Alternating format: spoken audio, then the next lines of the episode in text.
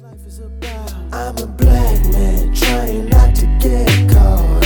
I'm just trying to solve the puzzle like a jigsaw.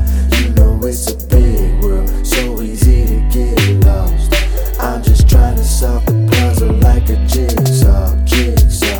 City sidewalks, busy sidewalks, dressed in holiday style. In the air, there's a feeling of Christmas. Yeah, children laughing, people passing, meeting smile after smile. And on every street corner, you'll hear what we're hearing, Bryan.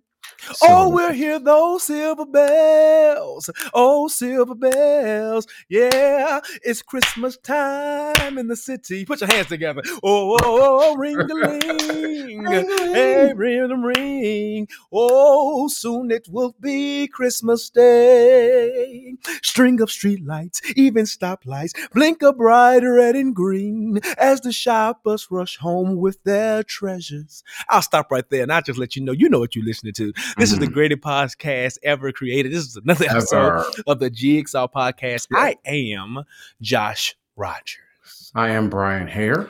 And we are here to talk about all of the amazing things the things. that come with figuring out how to navigate the craziest puzzle piece ever created, that is the Yes. jigsaw of life. But we also talk about the perils, the praises, the productivity, and the pomp and circumstance of being black men trying to figure it out. Bryan, Yes. how are you, brother? Oh man, it is a great day to be black. I am excited to be in the Oh, land yes. of the living. I am doing well. If it had not been for the Lord on my side, where would I be? I don't I don't I shudder to think where I would be.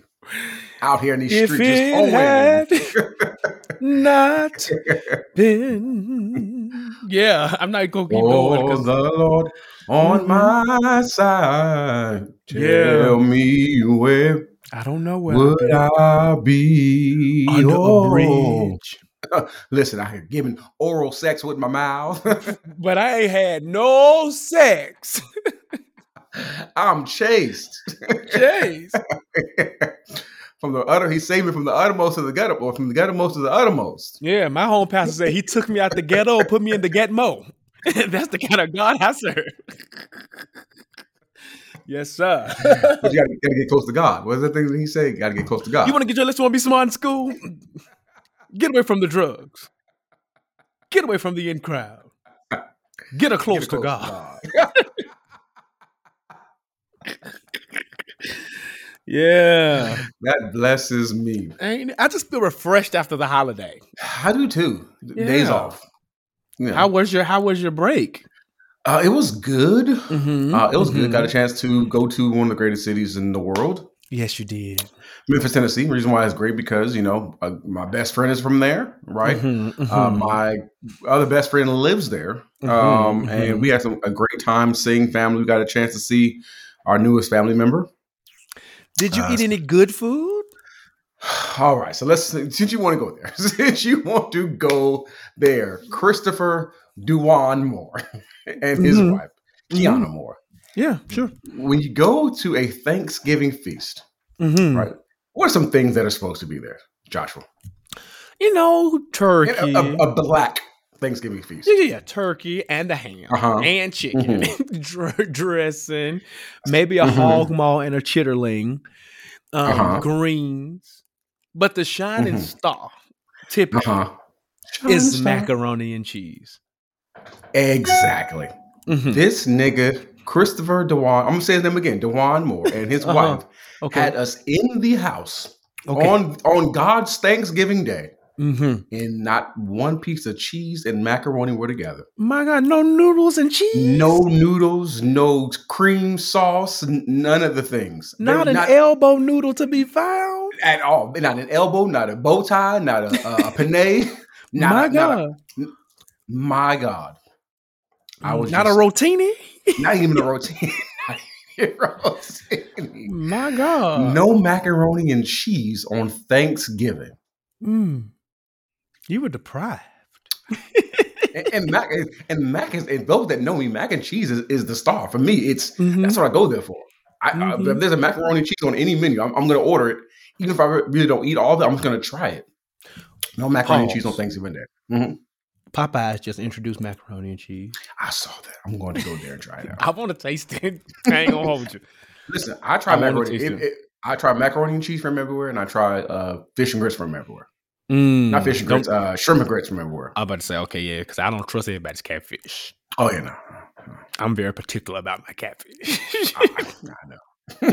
so Yes, okay, so we didn't have any mac, but, I, but I'm sure Robin didn't allow y'all to go down without any macaroni and cheese. oh yeah, because I made the macaroni Oh. and cheese. So I made a regular macaroni and cheese, and I made a vegan macaroni and cheese, and um, they Oh, both oh, were a oh. hit. Okay, shout out to Tabitha Brown. Um, but no, I did it because my um, my nephew has been having some um, dietary issues. So one of the things the doctor took him off of was dairy. Mhm. And um, so he wanted he wanted mac and to your point, Bryan. He wasn't having Thanksgiving without macaroni and cheese. So he was like, "We're gonna go vegan." And the man of God said it tastes like regular mac and cheese. I did my thing. Look at God. I made this. I made this vegan roux, Look at you. and I poured that thing in and got them vegan cheeses in there and smash, Mhm. smash, smash. And I knew my mac and cheese was good. When I stirred it, it was whoppy. Mm. Okay. It, It sounded, made it that- sounded like something. It sounded like a, in the middle of the night. Them the sound, them the sounds that macaroni made. I said when I started, I said, "Oh, now it's ready to go in the oven." Listen, of- I saw a meme. I don't know if I said this before. I saw a meme Mhm. on uh, on internet, and it said, uh, "If the macaroni and cheese is a woman that said this, the macaroni and cheese don't sound like me, and I don't want it." And I said, Well, I don't "All know what she sound like, but she's she's quite clearly confident in her vagina. So my my my my my my my. Your show look good tonight. Show But I'm so look good tonight. Hey. All right, that singing spirit that jumped on you. It's only today. I'm, I'm refreshed, Reverend. I'm refreshed. That's back good. You see, I got my voice back. I see it. You see, I got my voice. The devil tried to take me out of here.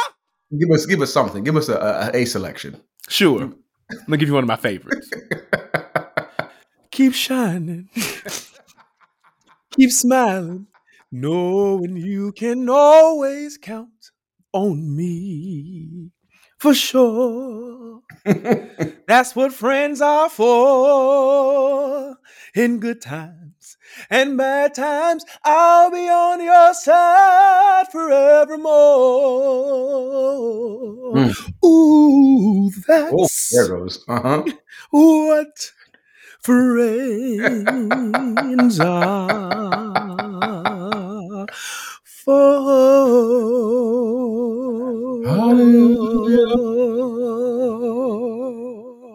I'm gonna bless the Lord for a friend. A friend Oh, what a friend we have in Jesus. What a friend we have. in Woo, Jesus. all our needs, sins sins and, and griefs to bear. grieves to bear. And Glory to God. You can't put me in a Christmas spirit Listen, because I. I I know what this season is about. Hallelujah. Hmm? If he wasn't born, he couldn't die. Y'all get so hype over Easter, Listen, but he had to get here in order to die. he was born to die. Come on, Biggie, Shondo. Notorious, Christopher Wallace.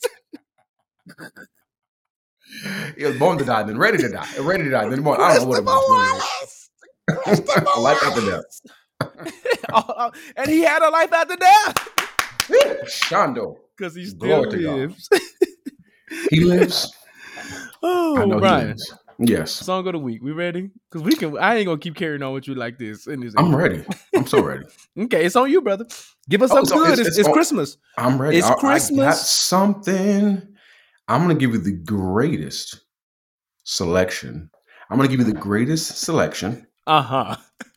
of a Christmas song. Okay. Here it goes. Can you hear that? Mm-hmm.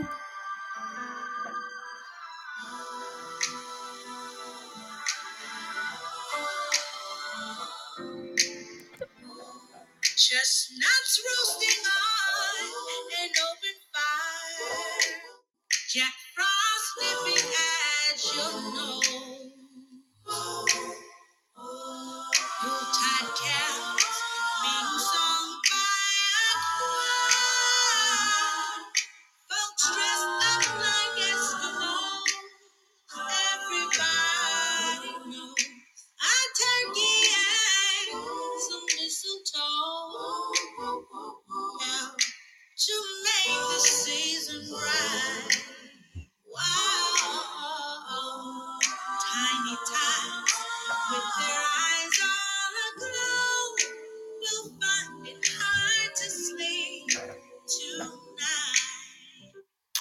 know that There it Santa's on his way. He's loading lots and toys and goodies on his sleigh. And every mother's child is going to smile to see if reindeer really know how to fly. and so I'm offering this simple phrase for Yes. from 1 to 92. Ooh. Ooh. Although it's been said many times, many ways, Merry Christmas to you.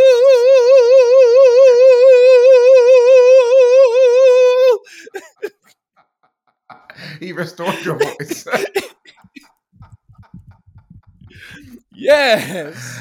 Bro, I, try, I tried to hold it in. I used to play this song, but you know, Christmas music stirs up my soul. Hallelujah. Listen. Stir. From kids from Stir 1 to 92. 190. It's the Christmas English- season. I had an English teacher tell me to never be childish, but always remain childlike. There's a Mm. joy in that. Mm, that's, what, that's, So the word. that's That's, probably- that's the word. Ain't that a word? Childlike faith. Woo. Child. Woo. So that's why they say from kids from 1 to 92, you can still believe. Do you believe? Bryan, do you I believe. believe? I believe. Do you believe that Jesus died for your sins? Do you believe? Yeah, I believe. Answer the question, man of God. Do you believe? I do believe. I- do you believe he got up and rose again? I do. And do you believe he's coming back? I do. Well, as of right now, man of God, you are saved. If you had backslidden yesterday, you saved again right now. Thank you, God. I welcome you into the brother. into the family. He's married to the backslider. The I'm angels, here. the angels are rejoicing because we just got another. got another one. Bryan just recommitted his life. Yeah, I sure did. And if you are, if you if you listen on here, you need to do it. Yes. Go back. Yes. Apple has a button to go 15 seconds. Go on back and answer them same questions. and that is just like the Christmas gift to yourself: salvation. Ooh. The greatest to gift known to Jesus. man, salvation. Hey, shut up, Now, we gotta get we gotta get this out right now because I don't know how far left we're gonna go later, but we gotta get it out right now. Get it out. If there's any time to be saved, if it's accept the any time to be gift. saved, listen. Mm, mm, mm, it's to be saved. I need to find me some frankincense and myrrh to offer up to God. Put it under the tree and present it. mm. Bryan, you know what we might need to do? I'm thinking about something we can, you know, I'm thinking I'm having an epiphany right here on the show. Mm, What's up? We need to, we probably need to read um the whole book of Luke. Okay. Le- okay. lead, leading up to leading up to Christmas. Because it's 20 it's 24 chapters. Mhm, So if you start today, technically we record on December 1st. You start today. mhm. You've been made all the way to Christmas Eve, and then you'll understand who, who and why Who? we celebrate. Hey, Shanda. You've been and read Jesus' whole life Oh, look at God. Look in at him. 24 days. Look Just a at chapter a God. day. Hmm. Just a chapter day. Keep it sending word. Some of y'all ain't. All right, with that being said, understood and accepted. Uh, Bryan, you ready to move on and talk about some black excellence in the Bless Up Report? Yeah, before we go to Black Excellence Report, Josh, Okay. did you already start wrapping gifts yet? Oh no, I You did put my tree up. Okay. Um, Mhm. did you get any paper yet? Not yet, Okay. but I know where I'm going to get mine from. Where'd you get Where you- yours from? I, it's, it's only I was going to get my stuff from. I'm getting my stuff from Green Top Gifts. GreenTopGifts.com. dot com. Yeah. So those of you who have not already bought paper or you need to buy paper right now, Black Friday just passed, right? So you already should have bought it and supported some black businesses. But we here at the Jigsaw uh, podcast have something and offer for you.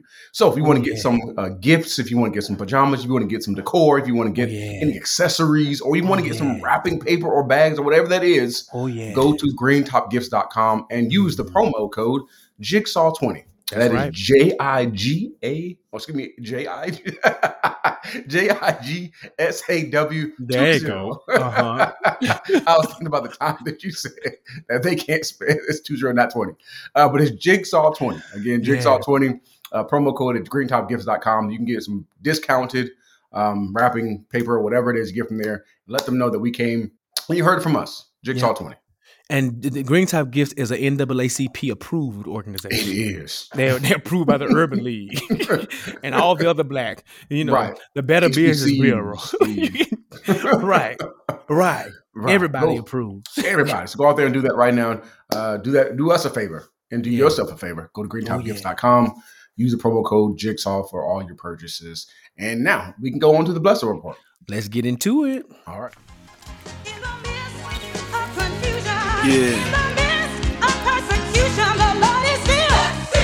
Yes, me right now. All right, Bless Up report where we talk about how great black people are. Black people are all doing great things, but they're also at great in business. So we want to highlight a business owner and see what black folks are doing in the community. So today, the Bless Up report goes to Renee Gunter, right? Mhm. Daily Organics Grocery Store. This is awesome. I love to hear because you know some places- are food deserts, but this person is doing something to change that. So Daily Organics consists of a network of farmers, co-ops, and distributors that specialize in producing organically grown produce. Right. Every week, Gunter's excuse me. Every week, Gunter sources seasonal produce by sampling varieties of fruits and vegetables because it's important to me. As I say, it's important to them uh, to be able to share uh, with the customers the ide- the ideal ripening time for richness and flavor. So basically, Gunter goes up there, finds it the the fruits and vegetables at the perfect time, and brings them to the grocery store to make sure they have rich flavor and all the great great stuff. It's organic, no additives, no preservatives, none of those uh, terrible things that are killing a lot of people. Right? This is located in the West Coast, right? Los Angeles, California, California love, right? It's California love. Yes, best is in the West. And Daily Organics is open on Thursday to Sunday, right? From 11 to 6. So if you're out there in the LA area or just, you know, anywhere in Southern California, go out there and drive, right? Take it take advantage. Of of the produce boxes, organic produce.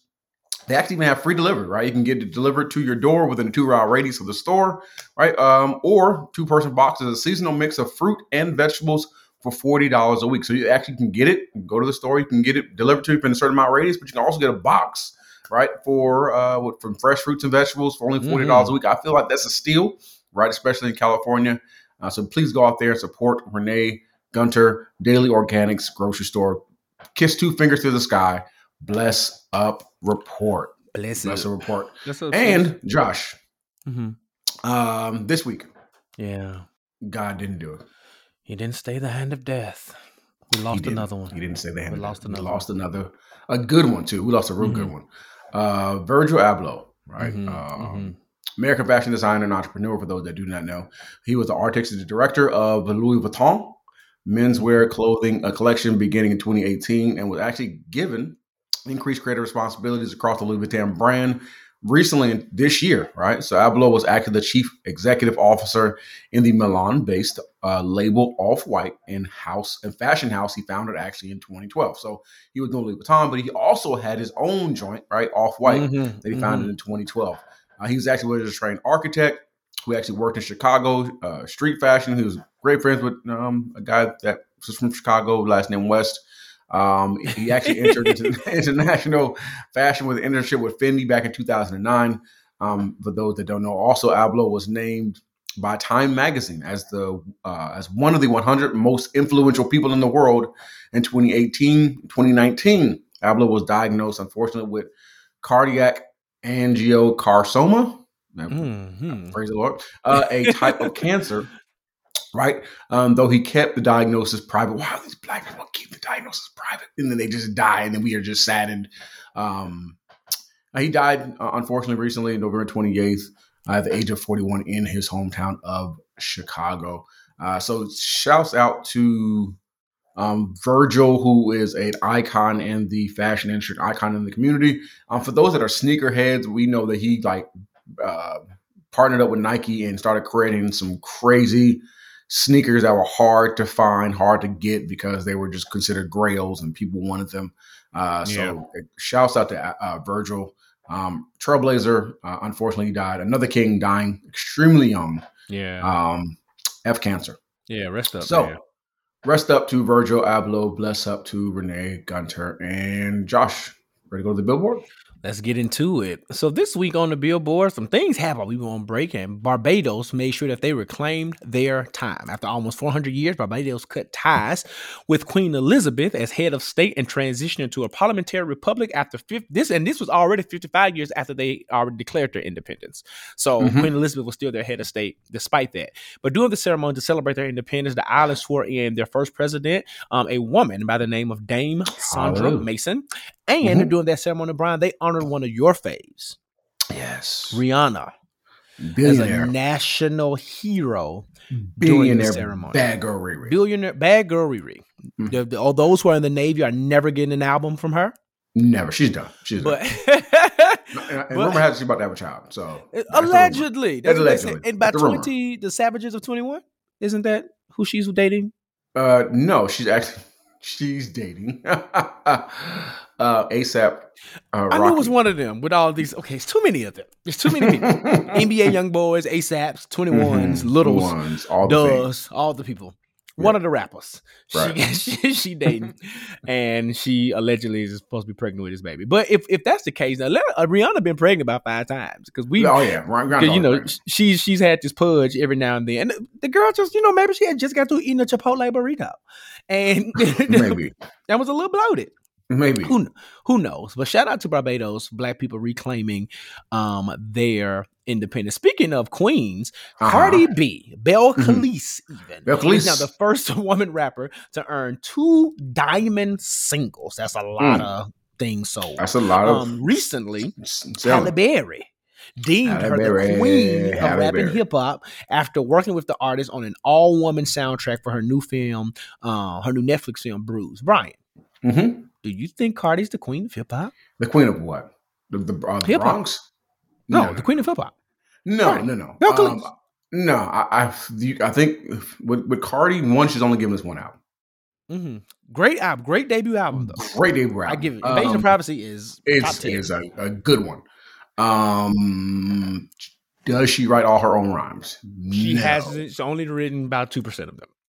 Right. So within that longevity, rhyme writing, I would not say she's the queen of rap. I think she, you know, and as as Halle said it, there are multiple queens. But I would not put I would not put Cardi B in the queen of rap category. Mm. So you call her a Duchess, Um, I guess- I guess. What is the um the people that be married to the Dukes? Um, A duchess? whatever.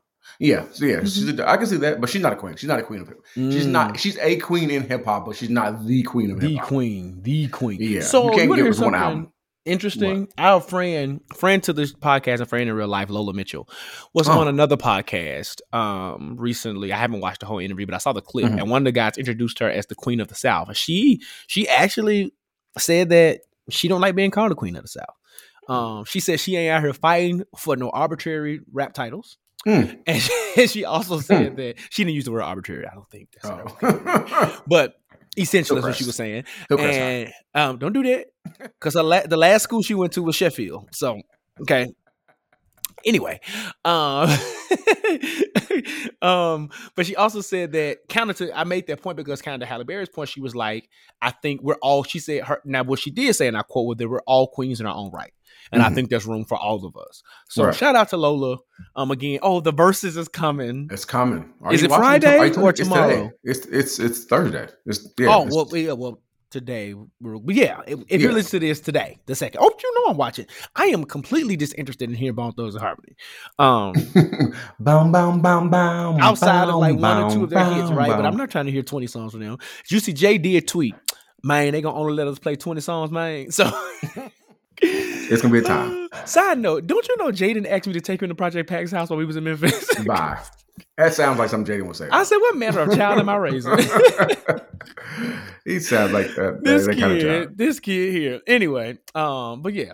Jaden, of course. Yeah, I'm sure. I'm surprised he didn't want to go to Bishop Patterson's house too. Um, he asked about Project Pat and Juicy J. He want to go to both of their houses. I was like, I know Juicy J don't live here no more. But Project Pat, I'm not sure. And man of God, I don't know where the man lives. And secondly, we can't just pop up at that man's house. What are you talking? What are you talking about? One Jaden. kid says, "I want to go to Project Pat." That's My funny. kid, the kids who listen to Three Six Mafia clean versions in the car. Those Right. are the kids that I'm raising. The No Limit Um, Soldiers. and it's hard to find because ain't a lot of clean versions of Three Six Uh, Mafia. I'm sure. Um, speaking of black women, um, Miss USA is now is a black woman. She's Miss Kentucky. Elle. Hmm. Smith. Uh, she's a 2020 graduate of the University of Kentucky, and she majored in broadcast journalism. Smith will now represent the U.S. in the um, Miss Universe pageant on December 12th in um, Israel. I don't know what you want to do with that information, but you know she black and she won, so we decided to highlight Right. that. So shout Mhm. out to you, Elle. Um, speaking of things, um, well, this kind of threw us off guard. Chris Okay. Cuomo has been Oh. indefinitely suspended by CNN, um, pending further evaluation after new documents were revealed. Um, the cozy, this is what CNN reports, an improper nature of his relationship um, with aides to his brother, former New York Governor Andrew Cuomo. And if you know, Andrew Cuomo was um, accused of sexual harassment um, from some of the women that he worked with um, while governor, and what they're what has been now alleged. Um, the papers are saying that um, Chris Mhm. used his leverage his platform and contacted sources to look into the women who were accusing his Uh, brother of sexual harassment. right. Um, so on one end, I'm like, you know what, it was an abuse of power, but on the other end, it was, you know, it kind of sounds like you know a brother looking out for his For another brother. Not to say that he didn't, not that, and I don't necessarily see this as. I'm, I'm I'm conflicted because on one end we should believe victims, right, until proven mhm. otherwise. Mhm. Um, but on another end, I can I can empathize. I'm gonna say it this way: how a family member would want to kind of check into quote unquote the validity of some of these things. Right. Um, all in all, I think that you know because these things happen and these women have come forth, we Mhm. need to honor what happened. Andrew Cuomo needs to face those consequences. Yep. And um, while Chris may have been acting out as a brother, his like blood brother, um, I can Mhm. also see how there was a major conflict, um, conflict of interest, and using Mm-hmm. your power, your sources to look into these women, it really wasn't okay.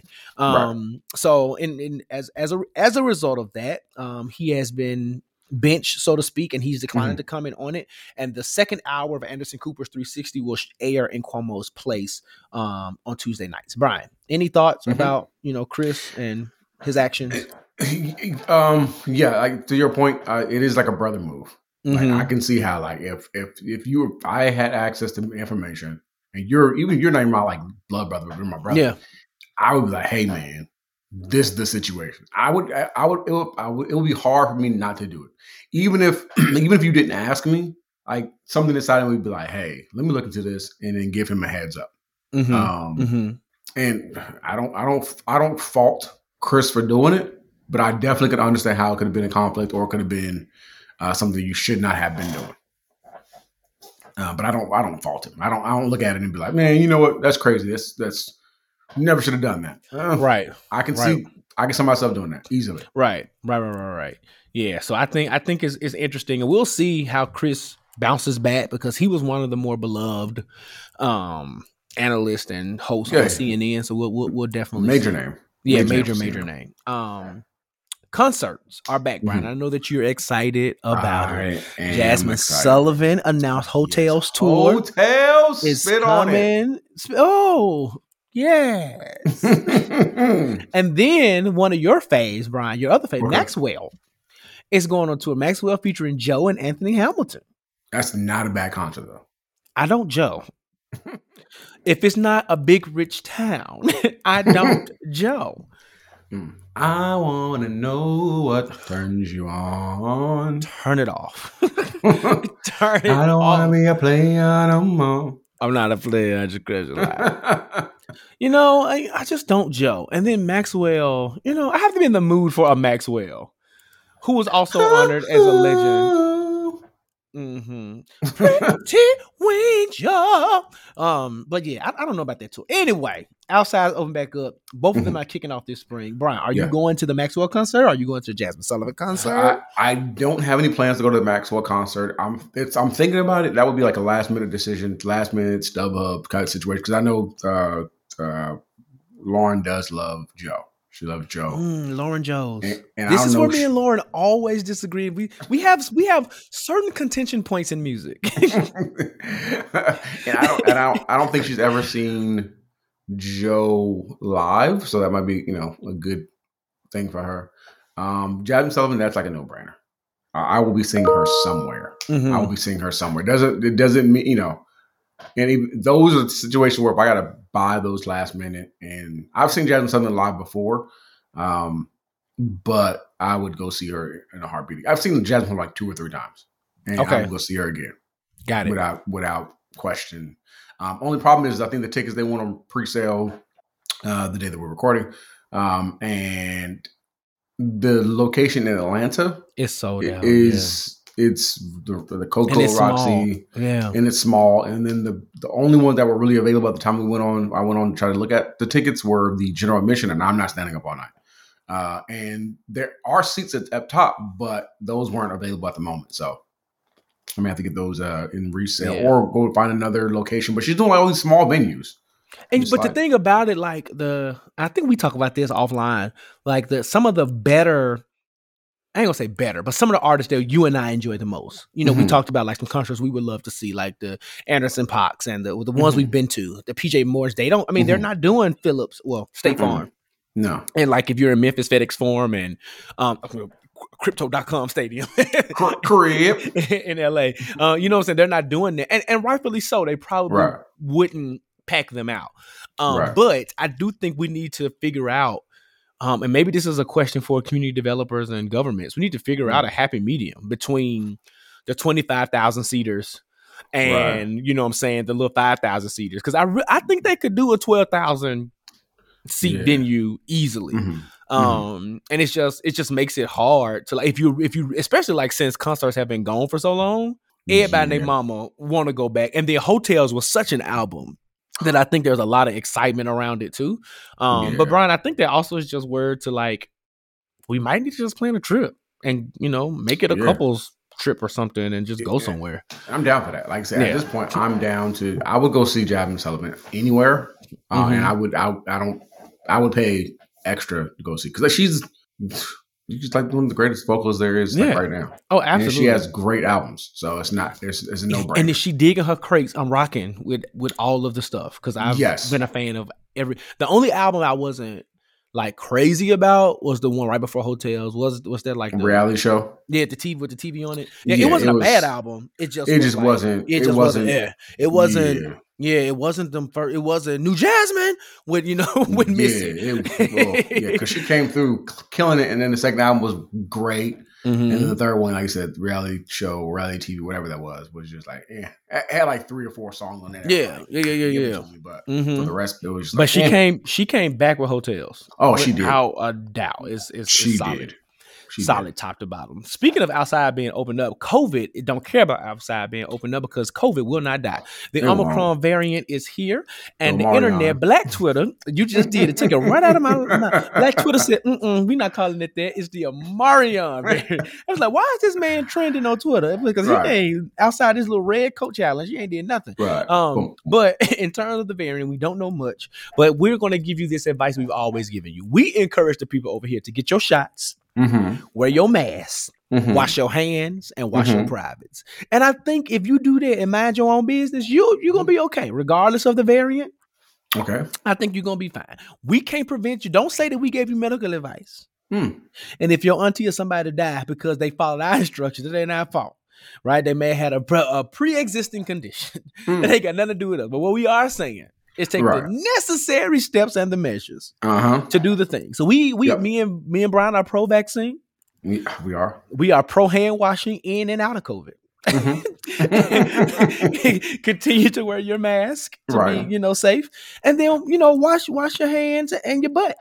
It really ain't much else you can do, and take your vitamins and stuff and stay healthy. You Mhm. know, and That's pray, it. stay prayed up, intercede for yourself Yeah. Do the things you probably should have been doing before the pandemic. before the panty, and you know, and you know, and we, and we, and we going and I believe the Lord gonna take care of us. I, do believe He gonna Lord. take care of He us. He will. Oh, He will. He will. He will Be will. not dismayed. Mm.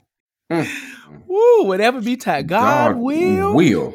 Take care of you. That's a they don't write songs like that no more. They don't. These new artists want to talk about God, throw me in the fire and burn me up. I don't I don't first of all I don't sing those lyrics. Right. Because Put I'm not through the fire. requesting Like, him to burn me. You know what I'm I don't saying? want no. The Bible tells us that this life is full of tribulation. Why am I asking for more of it? Right. He's gonna put more. He, he's gonna give it to us anyway. Like man is born a few, a few days, a few days full of, full of trouble. Like it's Mhm. already the trouble's gonna be there.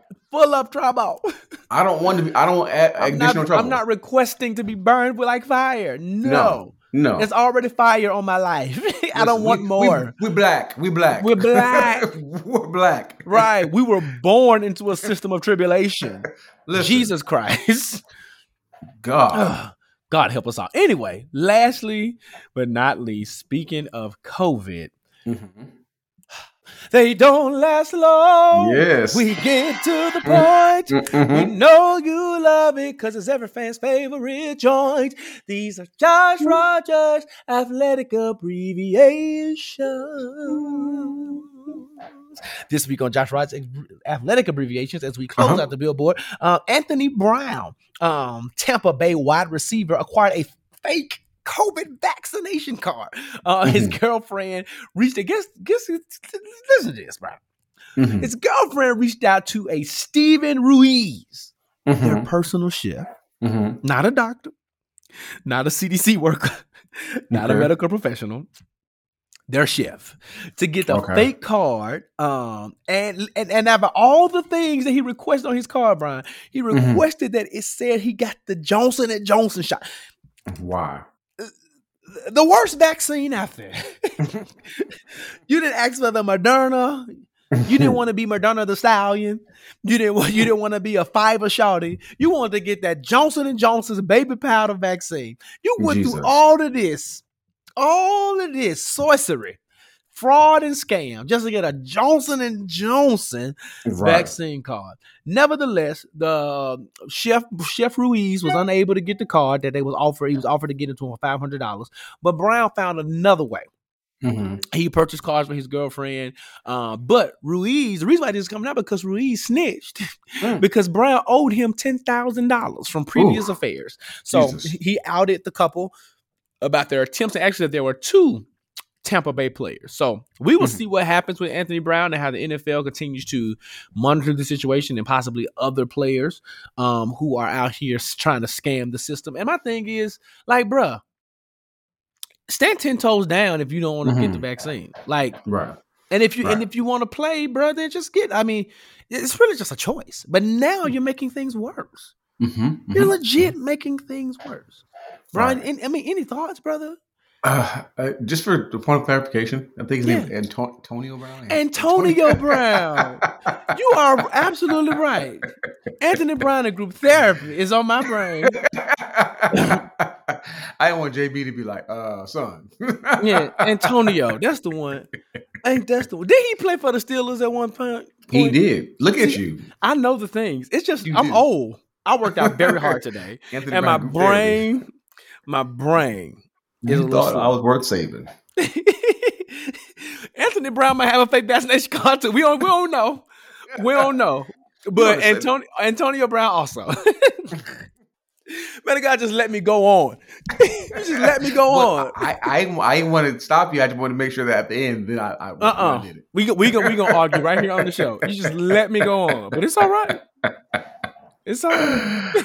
Uh, Y'all know Antonio. Antonio. Antonio. Black name. Strong black name. Speaking of strong black names, real quick, Atlanta Go got a new mayor, and his name Andre. Andre. It ain't three stacks, but it is Mm-mm. Andre. It is Andre Andre.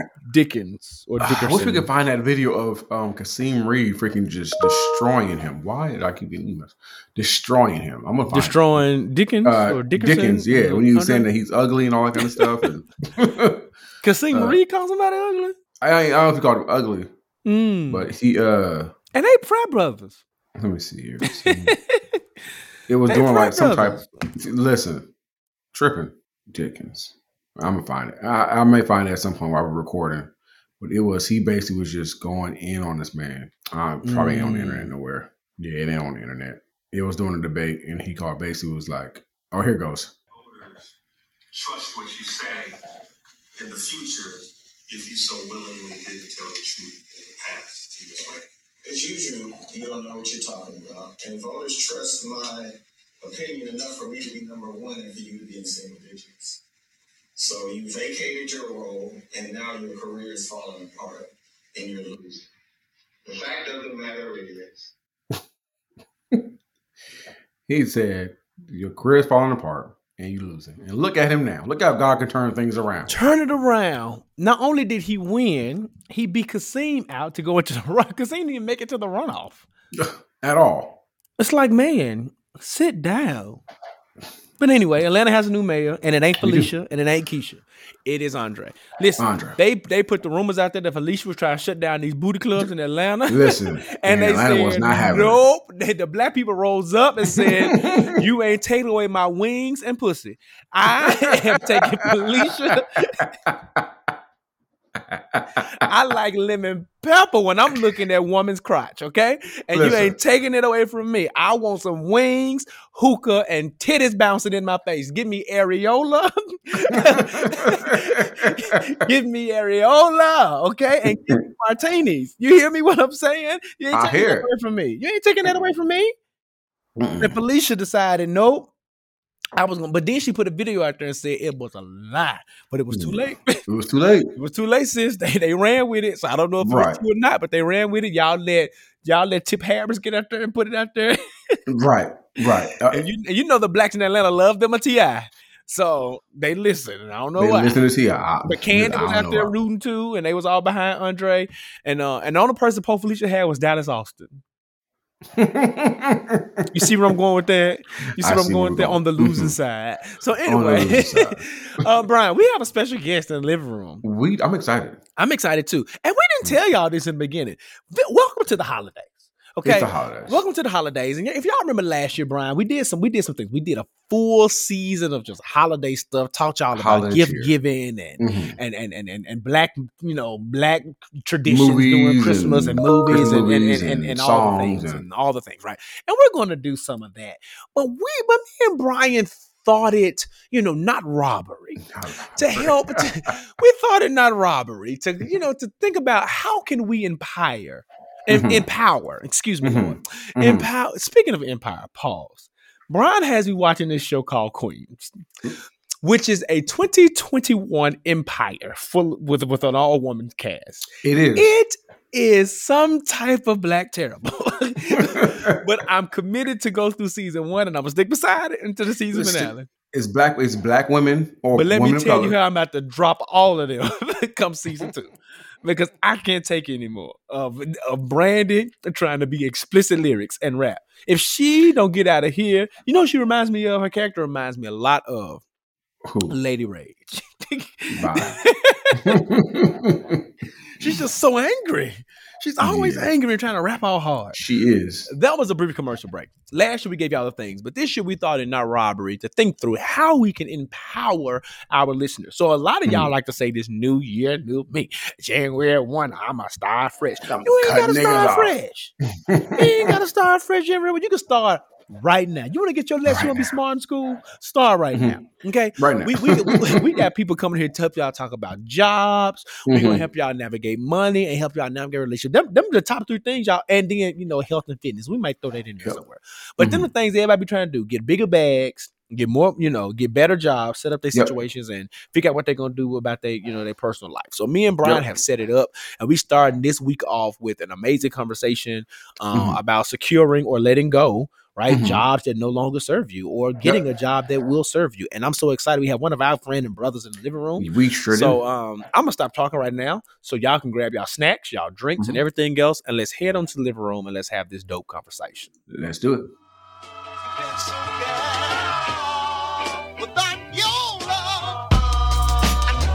It's about to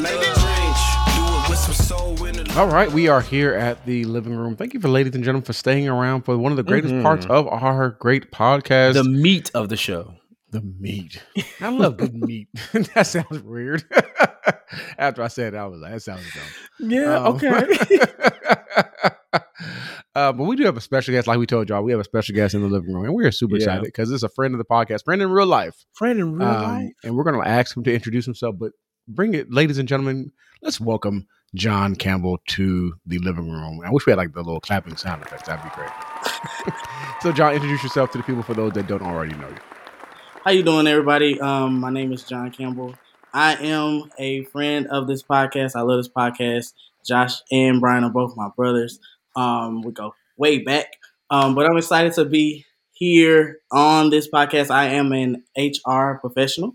Uh, so I work in HR currently, uh, serving in the capacity of a HR director, and I am overseeing an entire uh, organization's HR department. Um, so with that comes a lot of responsibility, but um, it's also given me a lot of visibility as well. So I'm excited to share um, my insight here on the podcast. Bryan, did you hear that flex? He said he's responsible for an entire organization. organization. Podcast, An entire um, organization. um, entire organization HR responsibility and functionality. Right. He he said that. You know, He said a, bla- that. We a didn't say young that. black man a young black man. in charge of a whole organization. Listen, I'm quiet. I'm just saying that was You know. your words, not ours. You know, just, we you gonna know, gas you up. Listen, tell the people about yourself. so if so for everybody who may not be familiar there's this thing that's happening um Yes. has happened that's called the Mhm. great resignation. And if you're familiar with my story y'all know josh rogers ain't afraid to quit nobody's job okay? Um, my, my, my resume is lengthy and not because i've been fired it's because i understand my worth and i will leave. Um and that's just been something that i've been you know i've been arguing with people from past generations about you know josh they're gonna look at you crazy. I'm like well they gonna i've been hired okay so so so they trust it um but recently there's been a trend where i guess more millennials and Mhm. And um, probably some of these new gen z babies you know they quitting just to be quitting because of mental health reasons Mhm. um the this the the, the, the pandemic has kind of shifted how we look at jobs what we're willing to accept and Mhm. uh, specifically those people who were like in service industry that were like shoot if i can stay at home and make all this money i ain't never going back because Mm. mcdonald's and all the restaurants are hiring like never before i ain't never seen so many hiring signs in restaurants and retail stores Right. um and partly because you're only paying me up to $12 an hour Up to Um, science is up to twelve dollars. So up where to twelve dollars exactly, which means we probably start me at like minimum wage. So Right. you know, because John is a friend in real life, we said that. Man of God posted an Instagram question He did. Mhm. um around this topic, and you know, I chimed in and like, you know what, we got to bring John Mhm. Campbell on the show We did. um to, to have this conversation because me and Brian, you know, we have jobs, we don't sit in HR. Um, and I have my feelings about the HR, the Human Resources Department. um, so let's just jump right into it. Um, oh, and John, just just as a heads up, we told the people typically in December what we do is like a holiday celebration and all Mhm. the things. But this year, we wanted to combat this beginning of the year, new year, new me foolishness Mhm. right. and get the people tools to get started now. So if you want a new job now, if you're looking for how to navigate that thing now, you know, so we're gonna start now. We ain't gonna need to wait. So anyway, that's why we're here. So finding a job and getting a job and staying on a job is an ever evolving concept, bro. Um, how is today's job seeker different than those of the past? Okay, so um, to be honest, Josh, you covered a lot of the the lot of the uh, determinants in this season that we're in this time. Um, Mhm. A lot of us have discovered our worth, and we have Mhm. decided that you know I want what I deserve, and if you're not going to provide it, I'm out because somebody will.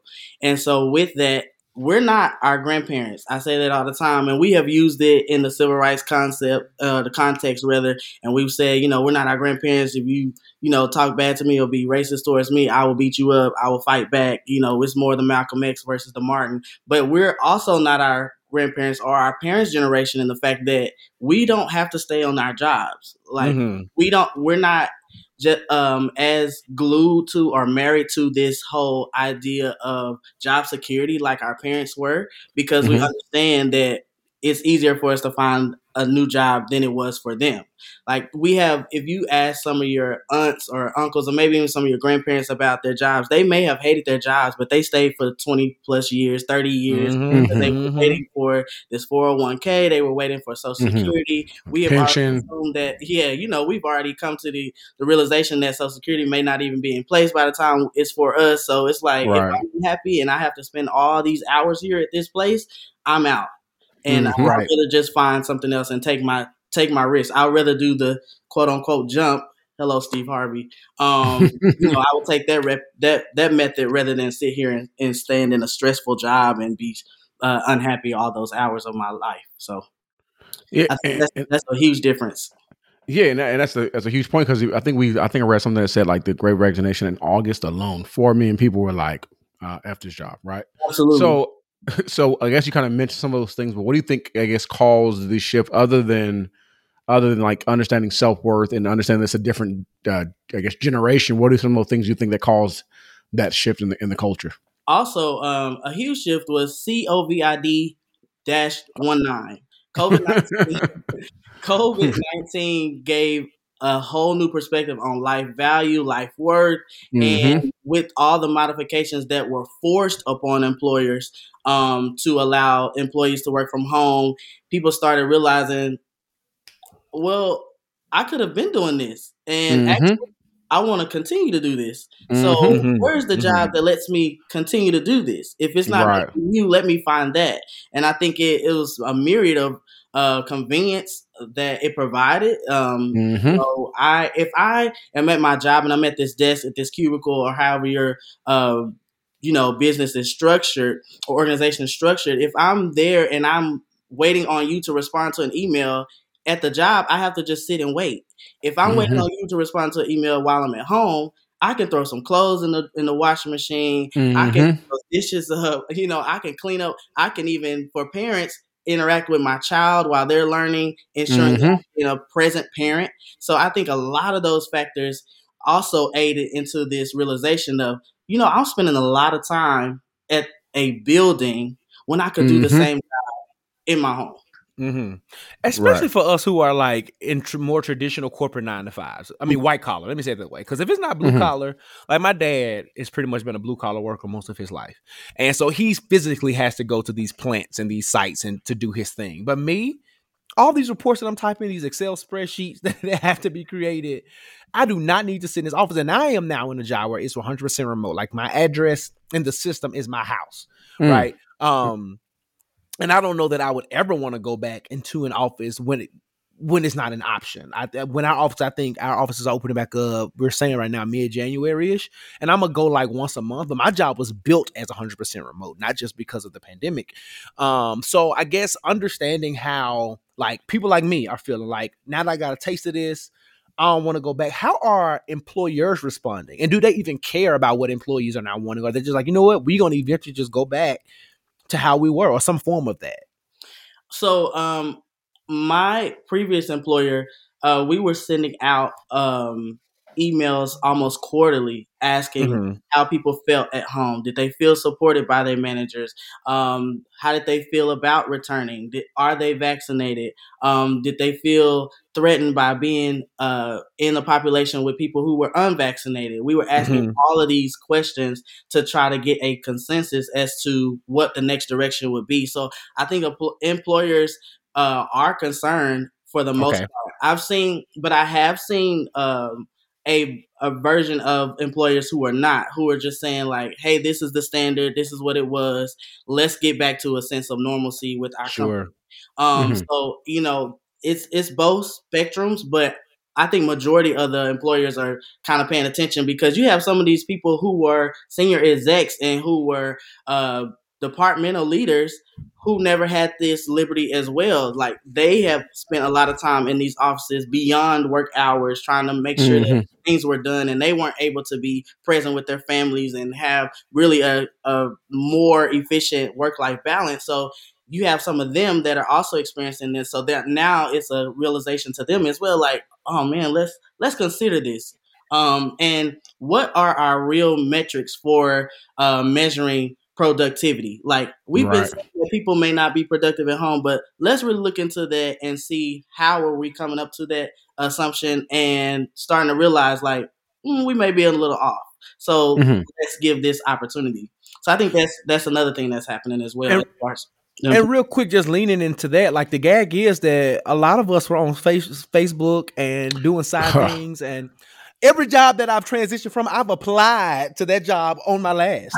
So, so this matter of being at home, I like to your point. How are we measuring that? Because people have often been either lazy, unproductive, or multitask while sitting in your office at your Oh, yeah. cubicle or whatever. You know what I'm saying? So I don't know that eh, being at home changes that. For me personally, I found myself sometimes working more. Oh yeah, definitely. I can take a break. I can come Mm-hmm. to it. I get in a good groove. I ain't got to worry about traffic. We, we live in Atlanta, so I ain't got to worry about traffic. You know what I'm saying? I Mm-hmm. Right. can just kind of sit here and, and plug and play as long as I want. Now I am have quickly gotten out of that because, of course, mental health. But like, I would imagine that more people are working more if they if they're actually doing their job, right? working more by working from home. Correct. Because Yeah, uh, you have to make yourself have that that separation. Like you said, like Mhm. uh, when we're in the building, I got my work computer, even though it may be um, a computer that I can take home or transport. Um, once I leave the building, I'm kind of done.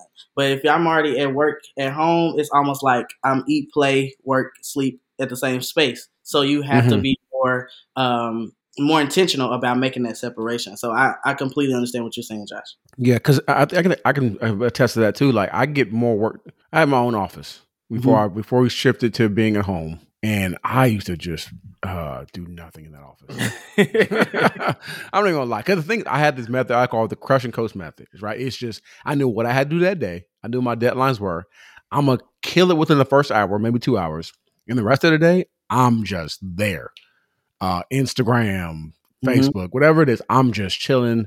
Um, and uh, I was doing homework at one point. I was texting folks at one point. I would just walk around to people's offices and talk to people. So I would really only doing like two hours worth of work because I just knew what my workload was. Mm-hmm. I'm now that I'm home, I'm probably working more just in in spurts, right? And you know, I might get up, go cook, clean the kitchen or whatever, and then get them do something else. But then I have my laptop here at home, so I can sit there and get an email on my phone or whatever, and I can respond back to emails and all that kind of stuff. So now the remote working environment, I think to me, I just feel like it's, it's it allows for more productivity because you have so many different ways to. Resp- I think Josh was saying that he goes to the gym Mhm. and at the gym, uh, they take a break and everybody gets on their phones and is on Slack and Trello or whatever it is, and Literally.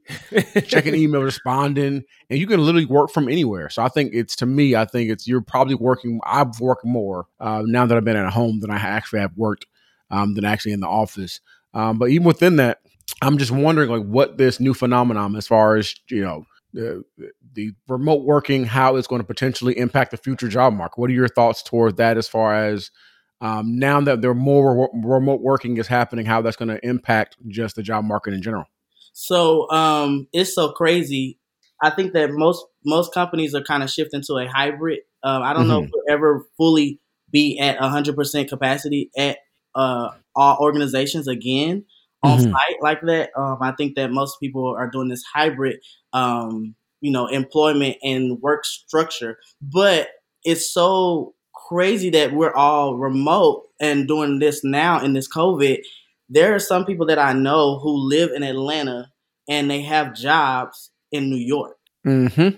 And so with it being remote, it changed the entire like paradigm of what I have to do to be at work. So I mean, there are people that are working to, uh, in LA but live in Central America. Like Mm-hmm. because of that whole online and virtual space, now employers really don't know where their employees are anymore. Mm-hmm. Um, mm-hmm. That changes things. People are cha- taking a higher paying job in New York because That's I have a question for that. Yep. Yeah, like um, cost of living is higher in New York. So I'm gonna take this job because I'm gonna get almost double my salary for living in Atlanta.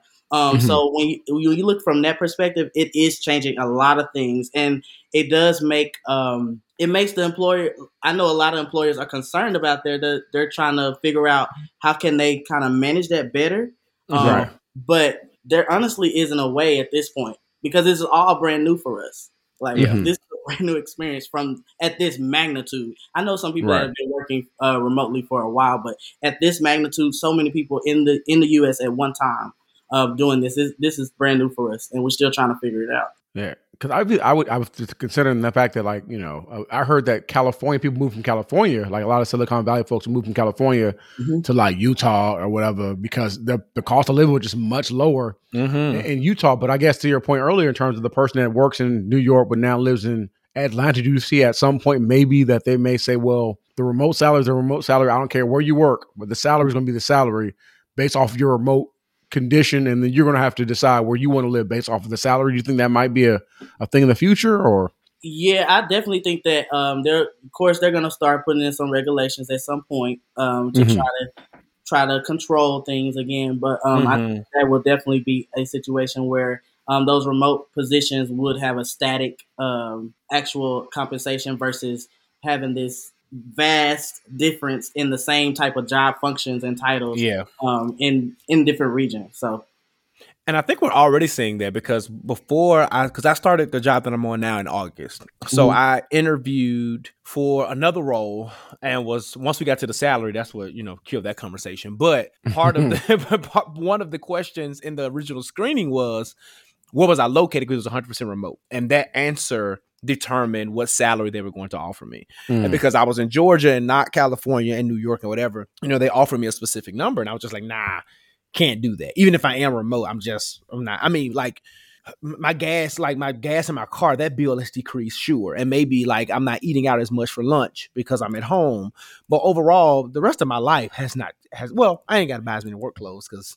sweatpants. But but beyond like some of those things right my bill my, my rent my car note my car insurance none of those things have changed. So Right. there's a, still a, a standard of living and a lifestyle you know that i think a lot of people will still want to maintain and require Mhm. um regardless of all of this. So you know knowing that remote work or at least the option of re- remote work john is becoming an obligatory concept right? Like a lot of people are like, if you don't even give me a hybrid option, I'm likely not even considering this. Do you Right. think that companies who do not offer it, like, is that something that's going to hurt them? If they like, you know what, we're going to stick to this very traditional way of completing our task.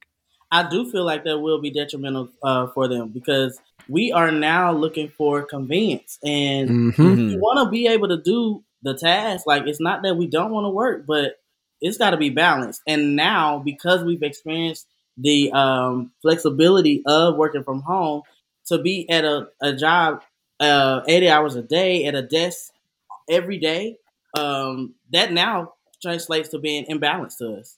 Uh, where Mhm. at one point we thought like, oh yeah, this is the norm. This is what we're supposed to be doing. Now Right. we're like, mm-mm. I spend too much time sitting at this desk and I'm waiting on deliverables. I'm waiting to talk to people, and mm-mm, this is this is imbalance. And then my child, my child needs me. Like my child is trying to teach herself on virtual learning. Like Mhm. Right, right. this is not translating. My child is a person that doesn't learn like that. It needs, uh, uh, Mhm. you know, in person. They need somebody sitting with them, and I can't do that sitting over here at this desk. And I'm no longer willing to risk that time away from my child because now I've seen that something can come and literally wipe me out off of the earth in minutes. So Right. now I've reassessed all my priorities and values, and I'm like, Mm-mm, yep. So I think that it will be definitely detrimental um, if you're not considering some kind of flexibility and hybrid for uh, working going forward.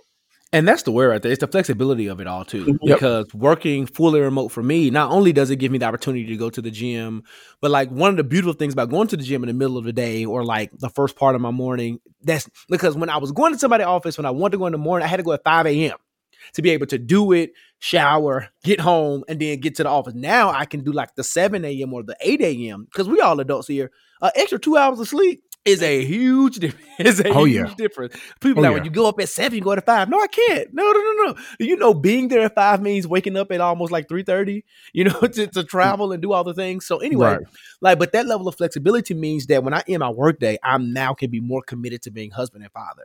Right? I don't have to mm-hmm. try to find because at one point I was going to the gym at like 9 p.m. because my house is finally settled and now it's I'm tired. You know what I'm saying? So it's it's the and then to your point about children, John, like I can I can press pause on my day at 5 p.m., help with homework, go to the football practice, soccer practice, whatever, and jump back in there at 8 p.m. if I wanted to, right? Um, and that's if I wanted to, right? If I needed to finish something. So I think to your point, companies are going to find it very difficult um, for people to want to come back every day in a nine to five setting when you've given them this um, huge amount of flexibility and how they're able to do the work. And I guess my question would be, why are you so hard pressed to keep it the same if the work product has not shifted, right? If if, Right. if, the, if we're if we're doing the work and doing it well, right, Mhm. and meeting deadlines and doing whatever we need to do, then I'm trying. I'm, I'm, I, I guess that that's the question, John. Like, why are they? What what is the barrier there? What is the resistance? That's because that's one of the sides of the employers that I was talking about. The more controlling employer is wanting Mhm. to know what you're doing every single minute, every single Mhm. second. Like there's another group of employers that say, "Hey, I just want you to get the work done. I don't care how you do it. I don't care when you do it. I need it done by this deliverable though." So that's the Mhm. employer that would uh, favor, uh, probably be more favorable for for Bryan, who's like, Mhm. "Yo, I get my work done in hours, and I'm done for the week." And the employer, Right. well, I don't need it till Wednesday, so whenever you get it done. But there's Mhm. another employer that's saying, okay, you got that done in hours. Next, let's find something else for you to do. And Mm. I think that that employer is kind of missing it right now because in this remote, you really can't control. You don't know what I'm doing every single hour. Mhm. All you know is that I'm saying that I'm logged on, or you know, I'm I'm showing up for your meeting, but uh, my camera may be off because I may be uh, on vacation. I may be on the beach, like logged into my meeting, and so Mhm. um, it's all of that. And some some employers are really having a difficult time releasing that level of control because they've Mhm. been able to micromanage so long. And Yeah. they've been able to just monitor every single thing. Some I know some companies that have production, um, they have production technology in place where it literally monitors every single thing you're doing for your hours. Like this hour, I I, I worked on um, an um, engagement plan, or for this hour, I set, sought out and uh, was talking to someone about an interview, and like it literally every single hour of your day. That type of employer is having a difficult time making this shift because it's it's a literally a mind shift and a Mhm. release of control that they haven't Yeah. been used to. And that's a great point because there's there's no like I on my previous role, they wanted us to kind of go in there and like list what we were doing like every hour, Mhm. and I was like, this is not for me because I, and I just wasn't doing it, and I was like, I want y'all to say something to me about it. I really want y'all to ask me what I'm doing, I, and I just I refuse to do it. I refuse to put in there. I'm not about to go and tell you what I'm doing every single hour. I'm not doing that. And, and it's I've so- never been that kind of person. it's so crazy that you're saying that, Bryan, because to a lot of people, when employers they don't really conceptualize this this way. And I know that there have been some people that have caused infractions that make them feel like they need to do this, but for a lot of people doing or taking on that type of management style, it makes Mhm. people feel like there's a lack of trust. And it's like, Mhm. if you don't trust me to do my job, then why you have me here? And it Mhm. starts to work on the overall uh, culture of the place be- and the Mhm. culture, your work culture, because people start feeling like you don't trust me. And if you don't have trust with your employers and employees, it's it's definitely a downhill battle. Yep, and and, and I kind of want this is kind of an off question that I kind of want to talk about in a quick second because I I feel like I don't know if there's a millennial thing, but the, the micromanaging thing doesn't work. I know a lot of people that I work with, and we work in certain settings, in ecumenical settings, and all that kind of things. And I feel like the micromanaging uh, manager does not mesh well with the millennial flow and think. So what do you what do you uh, why do we why do you think that they bunt head bump, bump heads or why do you think or what is the millennial mind in terms of working like what do you what does that look like to you I think that we have a mind of controlling our day. We we want to control what we do. We want to control Mhm. how we do it. Um, of course, millennials are more tech savvy, and we've come up with a lot of different methods. And so we have our ways of doing things. And so I think that we bump heads with this micromanaging manager who's Mhm. trying to tell you how to do every single thing. I don't need you to tell me how to do this because you're telling me to that I need to type this out, but really I could just select all, copy and paste this over here. And so with you micromanaging me, telling me to do it this way, you have really wasted another good three seconds of my time. This is a simple copy and paste, but you want me to Mhm. type this all out because you don't even realize that this is a copy and paste. You don't even know how to airdrop that you're trying to type this out and it's just so I think It's like when you start speaking about like all of the new technology and the way to do things, that's what bothers us because this micromanaging, most times you're you're not aware of that new way, and so Right. you're trying to make sure that we do it your way, and it's like, mm, this is a. Ooh, that's it That is Like- it. 'Cause your I- way is not the way It's not the I- way. It just, yeah. It just needs to be done and be done right, and the way I'm doing it is gonna be right. I saw um I saw a uh, Instagram today. It was actually of um, an influencer. I won't say their name. They're actually a friend of the of y'all podcast. But um, I saw an influencer, and he he had posted a uh, Instagram clip of his son doing a math problem. When I saw the math problem, I immediately thought, "Oh, let's do PEMDAS." Boom. His son does the math problem a totally different way and gets the same answer. It was a little bit longer than PEMDAS. Let me tell you about the new math. I just, it's the same concept. There's new ways to do things, and you Mhm. just gotta let people let them educate you. Like, And, Right. and it, and it reminds me of like the black, like you know what I'm saying, how black people do when we're when we're tasked to train somebody new.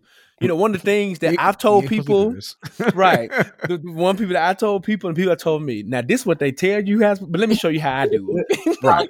Be- because to your point, like, yes, I was trained this way, but I got in this role and found out I can save you about an hour of Mhm. your time Mhm. if you just do this, right? So, like, I think that is to your point, that micromanager concept, you know, and to Bryan's point, just does not work for us because No. the millennials, we're special, not just Mhm. because it's us, but we are special. But we're special because we are really the only generation that started off with little to no technology and Mhm. has evolved and emerged with every update, every point of evolution that there's been. We, Mhm. we saw it from dial up to you know to having phones that was just had snake on it to the first smartphone to now these phones and like for my son they can't conceptualize uh, like they when they when they go to my grandmother's house, they try to figure out why her, her why her wall is ringing.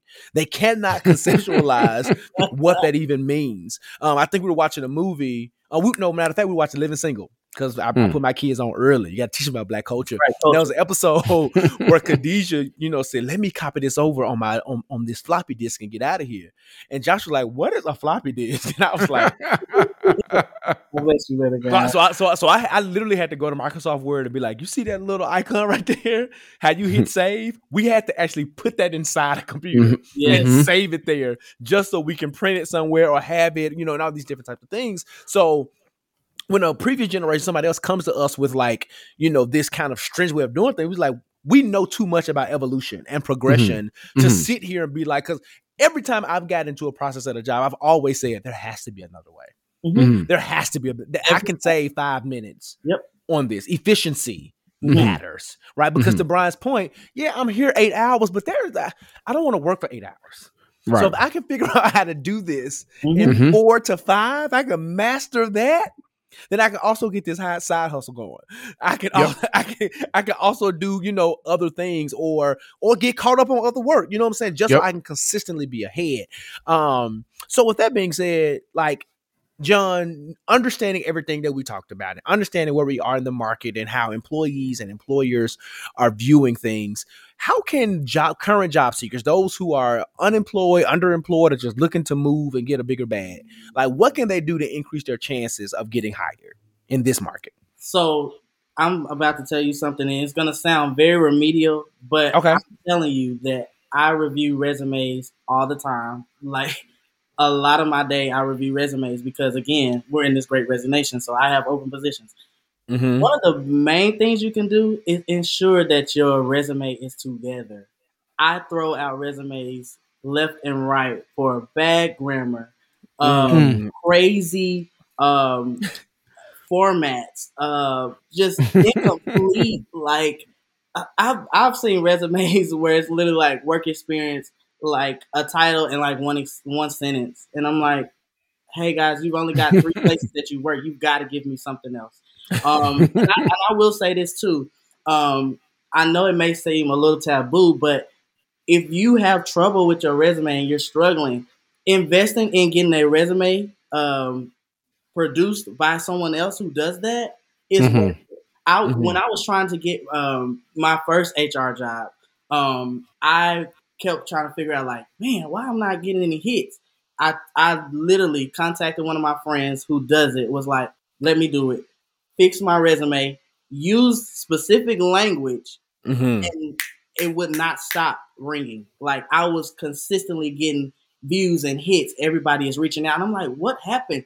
Because I reread it and made sure it was no new information. It was no lies, no embellishment. It was just the language. And sometimes our resumes have the wrong language for what we're trying to do. Mm. Um, Okay. don't be lazy with your resume. Like, don't try to use the same one for every single thing. Take the time to go back and make sure it's appropriate for what you're looking for. Of course, uh, I, I won't say everybody knows, but most of us know that you want to use keywords from the job description in your resume um, Mhm. because we're get again we're in this automated system, so it works for us and it works against us. So there's Mm. a lot of resumes that just go into a database that are never seen because of the language. There are keywords that we're looking for that we put in as target language for Okay. the resume. And so even now we have some uh, positions up on Indeed and on uh, DOL, Georgia Department of Labor. And so in there it asks like, what are the keywords you want to be picked out?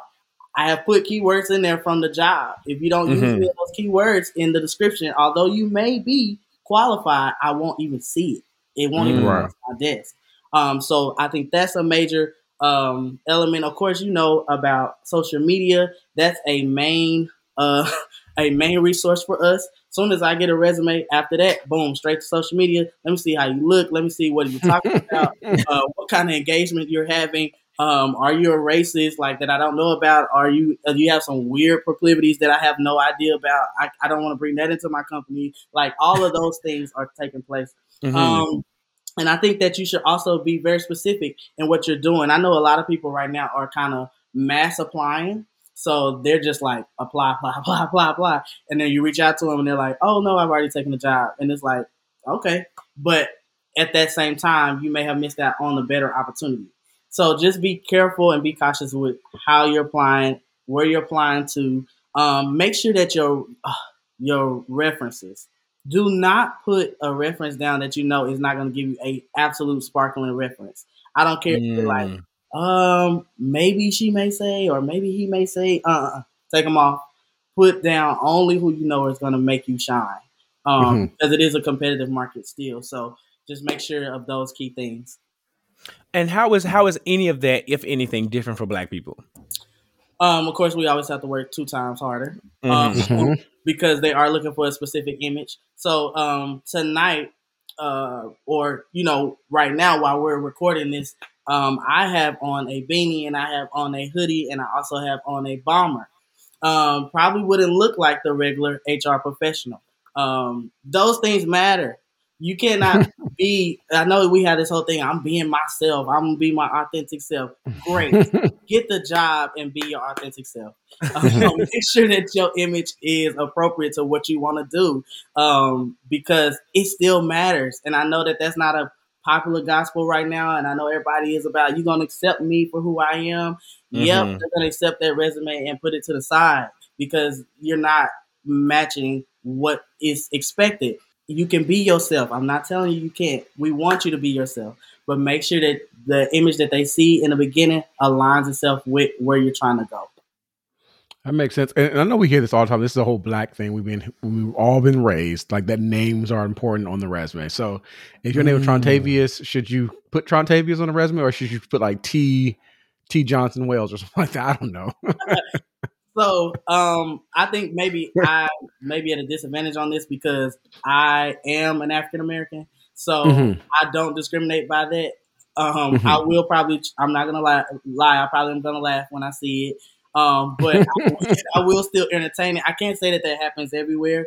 Um, there are some discrimination um, cases where it's still happening um, based Mhm. on name. Um, but I think that there, if, if you have a name like Shantavius and you can put Tay or you know Sean, whatever. Uh, maybe you want to make that modification. Um, I personally don't discriminate by it, but it does still happen. If that's the question, yes, that does still happen. Yeah, because that's a you know resume names. I, I think I saw that recently on. Oh, I was going back and watching The Chi, and they were like, "Oh, please make sure you give them a resume name." And I think most of our parents had said it at some point. I, I Mhm. want my child to have a job. I want my child to be accepted somewhere. Blah blah blah Mhm. blah blah. So I understand that. And that's why, because we, because Ash and I are in the and and listen to me, listen to context when people take this soundbite. Okay, Ash and I are are um you know entertaining the idea of a dog, a very small like toy poodle, the ones that get no bigger than eight, nine, ten pounds. Okay, cute. Okay. We're gonna be the annoying bougie blacks on the airplane with our pet, right?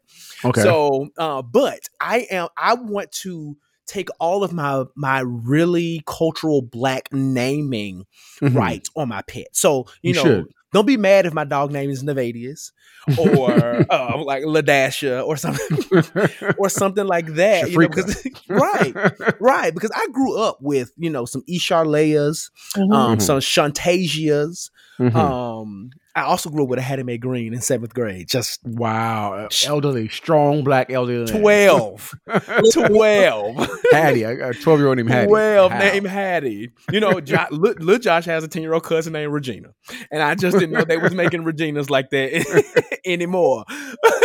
you know, but but but I say that to say I think that it's such an interesting dynamic, right? Because I don't know that my mama was intentional about me having a really proper name because my older sister's name is Roshonda.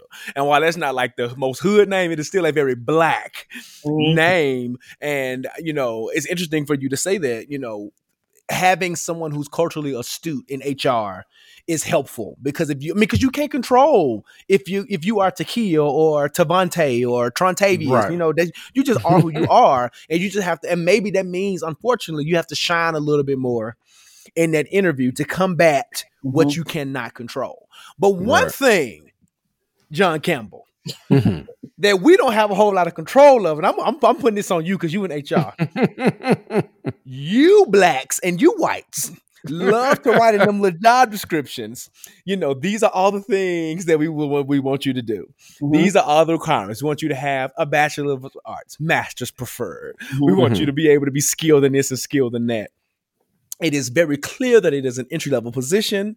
There's a very entry level salary, but then you get down, you get down in that description, Uh-huh. and it says also, and it's a requirement, not a suggestion, not a preference, a requirement for us to have 10 to 12 years of experience. Man of God, it ain't entry level if I've been working 10 years, if I've been working a decade. And what makes you think that with a decade of experience, I'm coming up in here for 45 grand? Have you lost your mind? Now, not that you've lost your mind, John, but you gonna catch this because you work at HR. Have you lost your mind? What is it? Explain to me the things, because I am confusion. I, Mhm. listen, and I actually don't have a full answer for that. I know Okay. that I have also had that question as to. I think that's just been a, a misalignment, honestly. So when even when I'm creating job descriptions, um, I'm very cognizant of that because I remember applying even earlier before I was in HR, just applying for entry level positions, and I remember seeing like five years even of ex, of Mm-hmm. required, and I'm like. How do I get to five years if you won't hire me right now? Like, How do we Right. get to it? and I can only intern so much in college. Like I'm I, after college is over, I got to put food on the table. Because then you're looking at us crazy if that resume say we was in school for seven years. right, Right. So it's like, and I think that um, you'll start seeing now there are a lot of um, almost like uh, substitutions or equivalents that people are putting in place. So it's like you can have uh, five years of work experience or a bachelor's degree, or you can have uh, ten years of, of um, of experience or have a master's in it. So I think that you're starting to see that to kind of offset that because Okay. that has been a big concern even for myself. Like I, I'm how how how and again like, to your point, the person with ten years of experience is not gonna be willing to even accept that you know forty five thousand dollar uh salary range. So um, that is crazy, and it has always been a trip to me as well about this this experience level. Right. And speaking of salaries, it- Okay. it's it bothers me Mm-hmm. that when when companies are not upfront with the salary, like let me know. Tell Like, me. I- you wa- don't waste my time going on two interviews, three interviews, right? And then don't, and tell me the salary when it's time for me to accept the job and it's a trash, Tell it's a trash salary. Four, four interviews, met with your CEO. I'm talking personal testimony. Uh huh. And then come offer me fifty thousand dollars. So lost your mind. so um, when we post jobs, um, some job companies they will go ahead and put the salary up on the position. Some companies do not, um, and that's because of there being such a vast uh, area of variance uh, going on. So there are some companies that have uh, paid bands. There are some companies that have just outright solid salaries, right? Um, But that type of stuff is so binding for us. So for HR, we have to make a way to either give us a, a range or we're going to tell you in the interview because you got to remember, and this is another thing I want us to realize as black people we have power. You have power. And it's, it's really beyond black people, but right now we're talking about black people. We, We have power. Um, the biggest asset to any company is their personnel. If they don't have the people, they can't do the job. And Mm. they can companies can put on airs and act like it's some robot somewhere that can do all this stuff. But at the end of the day, we know we have to have people. And so going back to this salary range, um, negotiate your salaries, y'all Mm-hmm. like don't sit up here and just take this because like negotiate your salaries. Um, sure. Our counter, uh, our counter code inhabitants, um, the lighter pigment people, Mhm. they do it all the time. The Wahites. Yeah, they Mhm. do it all the time. Like they don't have any issue saying, "Hey, hey, Bob, I don't, um, I don't need this. Like, I need more. This is not it." But a lot of Mhm. times we're a little concerned, like, "Oh, you know, I don't want to, I don't want to miss the whole job because I didn't say nothing." No, that day's done. Say it. Ask for it. And um, if you if you don't see the salary, another thing that you can do, I don't know how many people do this.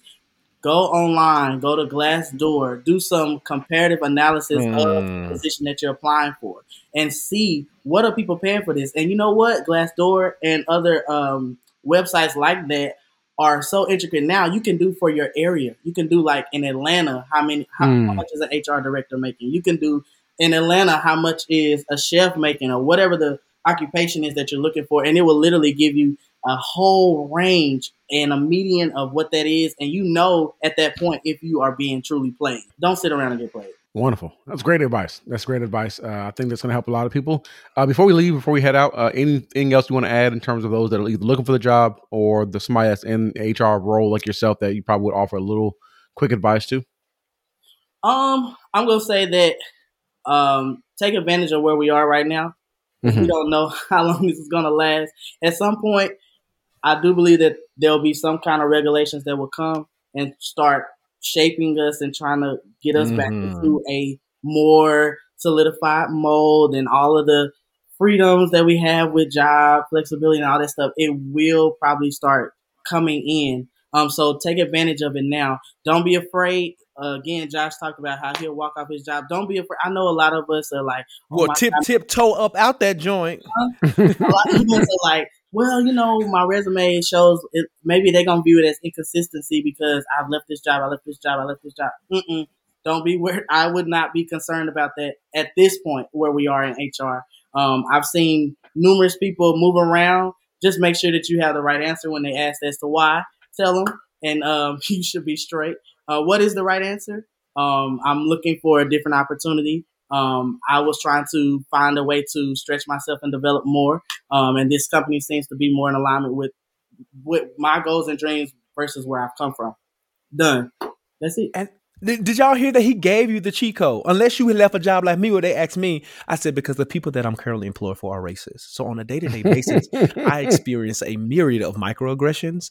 And I've come to the point of understanding that my mental health is important. But because I have a family, I'm still employed, but I am seeking new opportunities where I can enjoy the type of work that I do, but also enjoy the people that I'm with and enjoy a culture that cultivates and motivates me to grow. They was like, oh no, we really understand that. So you just get, you know, that's that's the benefit of navigating these spaces so Frequently. You build these responses. you build these responses. So, um, John, thank you, bro, for all the advice for helping the people. Um, as a as a listener of the show, you do know we have guests. We like to play this game called Culture Code, Yeah. and this is the holiday season, so all of these Mm-hmm. It are going to be real black and real holiday esque. Mhm. Right, so you know th- they're kind of rapid fire, so you don't have a whole whole lot of time to think. Whatever come to your brain first is the right answer. There is no wrong answer. Mhm. You know, there is there, there may be a few we can judge you for, but there's no wrong. Oh yeah, definitely. We're going to judge you for something. okay. All right. So two people are going on tour. Uh huh. Uh huh. We got Jazmine Sullivan, Heaux Tales, Uh-huh. and then we got uh, the Auntie Fest with Maxwell Joe. I don't Joe, but maybe you Joe. Joe and, and Anthony Hamilton. Joe. I don't Joe. Ah, I don't What? Joe. Unless it's a big rich town, I don't Joe. I well, Joe is one of the best R and B singers there is. okay. Completely underrated. But anyway, keep going. Sing, sing a Joe song. But I don't know one. No, I'm Max and John. Oh. Oh, what turns you on? What? Y'all don't know Joe? I mean, I know that. I know a But- Joe song. I just want I to see. I just want to see you what I'm saying. I don't joke. Okay. Oh, ooh, ooh. You said, wait a minute, wait a minute, bro. I, I, I know we're trying to close this out. But me and Bryan had this discussion offline. And I'm because John is also a singer. He's a vocalist par excellence. Yes, Okay. he is a singer. Um, singer. I mean, backing up all the people. And, you know, just after out front and praising and listening and singing and serenading and crooning, he does all the things. So I said this, and Bryan was taking, up. he was taking what? Aback. And, but, then, but, then- but this is what I proposed to the man of God. I said, oh, Oh, I okay. said, do okay. you know who is a very underrated vocalist, in my opinion? Uh, who is that? Christopher Maurice Brown. Yes, I do think that Chris Brown sings. Thank I- you, John I- Campbell. I think that Chris Brown sings. I and I'm just like, in R and B right now, he's definitely one of the top singers. Like we in our generation, like Chris Brown is killing. Fine China, Bryan, I'm like- telling him, like, it's not so much like the, the the quote unquote beauty of his voice, right? It's mm-hmm. the like he's so technical with it. yeah, it's, Right, it's his his runs and stuff are crisp. Yeah. He's like he's very he has so much control. His tone, Bryan. No, I, I definitely think that Chris Brown is a great singer. Well, I just, I, I guess I thought my, my my issue is the use of auto tune. He uses it pretty, pretty, pretty. He well. ain't T Pain. He, he's playing, but he's also not Jacquees. So you know, I, Please don't judge. Gener- Like his ballads, like they they're great. Anyway, yeah. So- So I'm, I'm a, I'm a Chris, I'm a Chris Brown stan. I'm just saying, I just never thought of him as like a vocalist. I always thought of him as He's a like a singer, entertainer type. Performer, Person. he's Yeah, performer. Yeah. Don't perform. Period. Mhm. Like he Anyway. don't kill.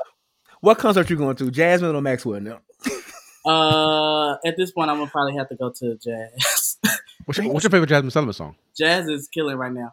Um, I like several. I like um Stutter. I like How- um I like Lions, Tigers, and Bears. I can go through almost every album and How, how do they sound? How do they sound? ten seconds is my favorite. trying to get me. Ten seconds is my favorite. If you, I mean, if you want to offer up a number, ten seconds Oh, is man. my favorite. And Love with Another Man is my favorite. oh no, she kills that too. Um, She loved that other man, didn't she?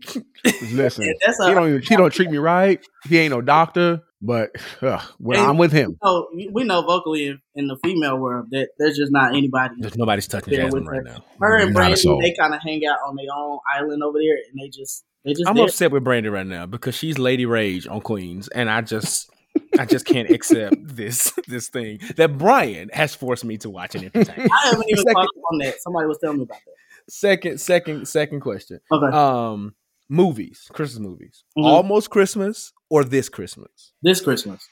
Really? Mm. hmm You're the, That's the second, second person person that that said said that. Jackie said that I foolishness. really like that movie. Like I thought it was a good movie. Now, if you Oh. said this Christmas or Preacher's Wife, Preacher's Wife, Okay, but we, I, I can see that. Preacher's Christmas. wife, That's Preacher's wife is a classic. It is It a classic. Okay, this is a question. This is just a yes or no, and you can give us your your reasoning. Is Friday After Next a Christmas movie to you? yes. It is. It is. It's a Christmas movie. It's a Christmas movie. It's People are It is a like, Christmas it's movie. not a Christmas movie. It is very much. It is a. It's a Hood. Christmas movie. It's just a hood Christmas movie. It's a hood Christmas movie. Thank yeah, you. Mhm. that's how they celebrate in the hood. All right. So let, let me do this. Do you watch a lot of black television? Or are you one of the blacks that don't watch TV? No, I you know, our generation, we claim that we don't watch TV. You know, we just build businesses all night. no, no, sleep. I do. I watch uh, Insecure, All American, all that. Okay, great. What is your favorite black sitcom Christmas episode? Um, ooh, it's gonna probably be Mm-hmm. Adam Martin. Okay. Um, or um, I think I I like the comedy and the humor of the uh, Family Matters Christmas uh episode, but I love. Family I know. I know, but I love um I love the Martin episode. I think it's the first time somebody's mentioned Family Matters in like top black shows ever, bro. you don't like that? I, I, my, I, I, the Harriet Martin and could- Carl just Comedy of it all. Oh man. your favorite your favorite your favorite black uh, Christmas song or album. Um, the Temptations. Like what? Whole album, Christmas card. Um, Or or, your, or song. Motown, Motown Christmas is Okay. album. hmm Okay. I'm with That's it. fair. That's fair. All right. And the last one, if you could bring one thing that no longer exists, if you can bring it back, something from your childhood, something from your past, and receive it as a Christmas gift, what would that item be? Um. Oh, I don't know. Y'all got me on that. Um, uh, like a Christmas gift that I've gotten in the past or something. Sure. We'll go with that. Um. uh, I really don't know. I don't really know. Mm, mm. Y'all got me. Mm. Sounds like Joe, because he wants to know all the things too. That's why we don't Joe. I said, bring bring Jesus back. I'm talking about double horse Bryan. shots out by But he's coming back. He's, He's coming, coming back, back. anyway, Bryan. the old saint said, "Ready." It's an old 80 song. Said, "Ready? Are you ready?" for the coming of the Lord. Then they go in and say, Be ye also ready. You know not the day. My God. Hey. I'm- when the I'm not- Lord shall come, I ain't done. When the Lord shall come, will you be ready? Because he coming back whether you ready or not. will you be ready when Jesus comes? Bryan, will you be ready? We gave you I'm- the hand I'm- of salvation early in the podcast. I know, but I didn't. you, I didn't. I, I, you didn't backslid already. backslid already. Well, listen, if there was no sin, we would not have needed Jesus. So you're Listen. keeping them in the forgiving business. I- we are. Without sin, God, he, he died for nothing. We got to He died in vain. And I want to make sure that death does not go down in vain. Y'all. Blood was shed for me. but blood was shed for me. What they say that I, I'm. I wasn't. I wasn't. I'm not fit to live, but not ready to die. Not ready to die. Ready to Christopher die. Wallace. Notorious B.I.G. Ooh. All right, Bryan. Um, John, thank you so much, bro, for coming Yes. and helping the people, sitting with us. Um, it's always great to see you. Always great to be around you, brother. And you know, you didn't have to do it, but you did. Ooh. Thanks for inviting me. Yeah, absolutely. Oh, my. We just two black boys in Georgia trying to trying to have a voice. That's all we I'm a black man. I'm a, that's my jam. Oh, look at that! I love, I love that. Bryan, who else was a black boy in Georgia? Uh, Richard Richard Penniman. And, and, and, and what was something that most people didn't know about Little Richard? I don't know if I can do this, but I know he he, he sang opera. You know, I sang opera. Ah! You know, Oh. Holy macadamdy. We're gonna stop cutting up. Um, John, could you stick around for half a second more? We're gonna do this segment we call I am my brother's keeper. We're gonna talk about some black man self-care. You ready? You good with that? I'm with it. All right, let's do it. All right, this is the segment where we talk about what we do as people. This is called Black Man Self Care. I am my brother's keeper. Black person self care. I am my 'cause we're brother's. inc- my we believe in inclusivity around here. inclusivity, Glory to right? Black persons um, self care. So this is the time when we actually talk about where we do to take care of our black bodies, is mentally, physically, emotionally. What is it that we do to take care of ourselves? So John, uh, I'm gonna start with Josh first. Josh, what is you doing right now this weekend uh, to take care of your black body? For sure. So one of my really, really, really close friends is achieving achieving a dream of hers. She's becoming Mhm. Greek. Mhm. Um, so I'm going to celebrate. We celebrating black men, so I'm celebrating her and you know the, the plethora of line sisters that she's obtaining. Uh, so I got to pull out some nail you. You know, I don't wear a lot of that stuff these days, but I'm gonna pull it out for the young people. And um, I'm gonna put some on and go celebrate. So it's I'm just celebrating by excellence. Is is what I'm doing. And you know, that's all. That's that is mental. Um, that is self care for me. Just It being is. around black people, achieving like helping helping them celebrate like dreams and goals. You know, no Mhm. matter how frivolous they may seem. Like some of the people like, like ah, you know, but that was a that was a goal, right? So to be able to see her finally achieve that. Um, and be able to share that moment is going to be something really, really dope. How about All you, right, John?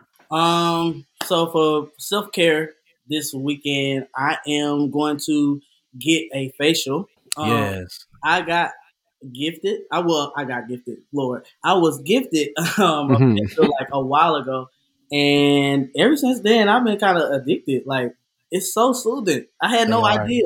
Like it's really, really relaxing. So I'll probably do that. Um, definitely gonna probably hit the gym.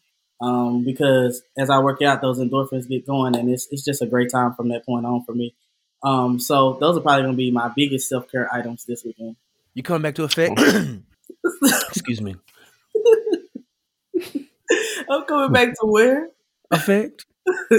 Well, here's the deal. I think Effect Fitness, um, Effect Fitness also causes me to uh, reassert and assess my um, salvation. Um, 'cause I often am wondering if I'm going to make it out alive.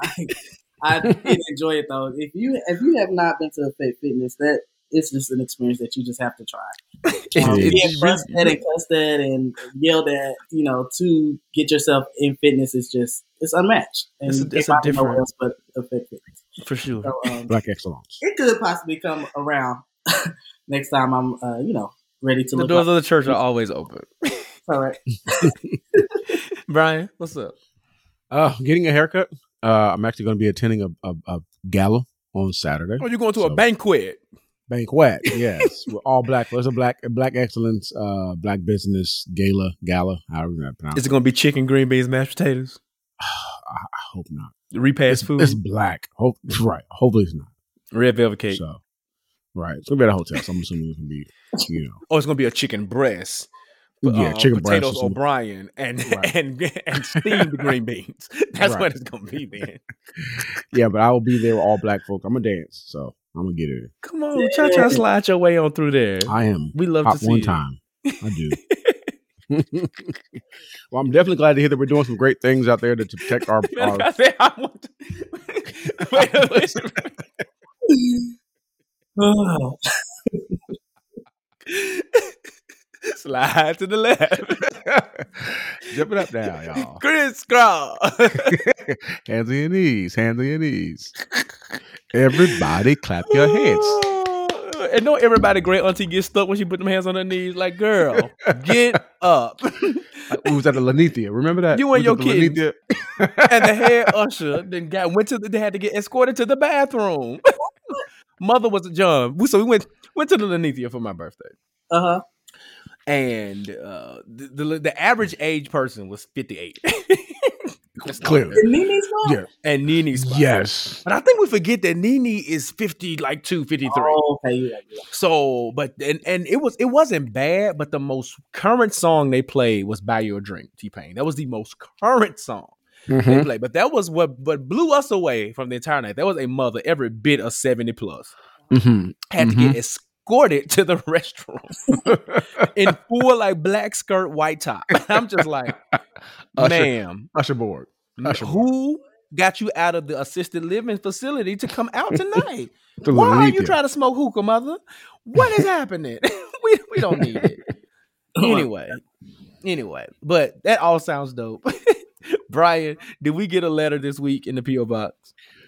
Uh, let me check. Uh, yes, we do have a letter in the PO box. All right, let's get into that. Let's go. Oh yes, wait a minute, Mr. Postman. Wait, wait, hey, hey, hey, Mr. Postman. Postman, Postman. What's going on, y'all? And we are back with another letter our postman Rodney Jenkins has delivered as always. Um, but before we get into the letter, you too can possibly be on the show by writing in to ask the jigsaw. Mhm, That is mhm. ASK, the jigsaw at gmail.com.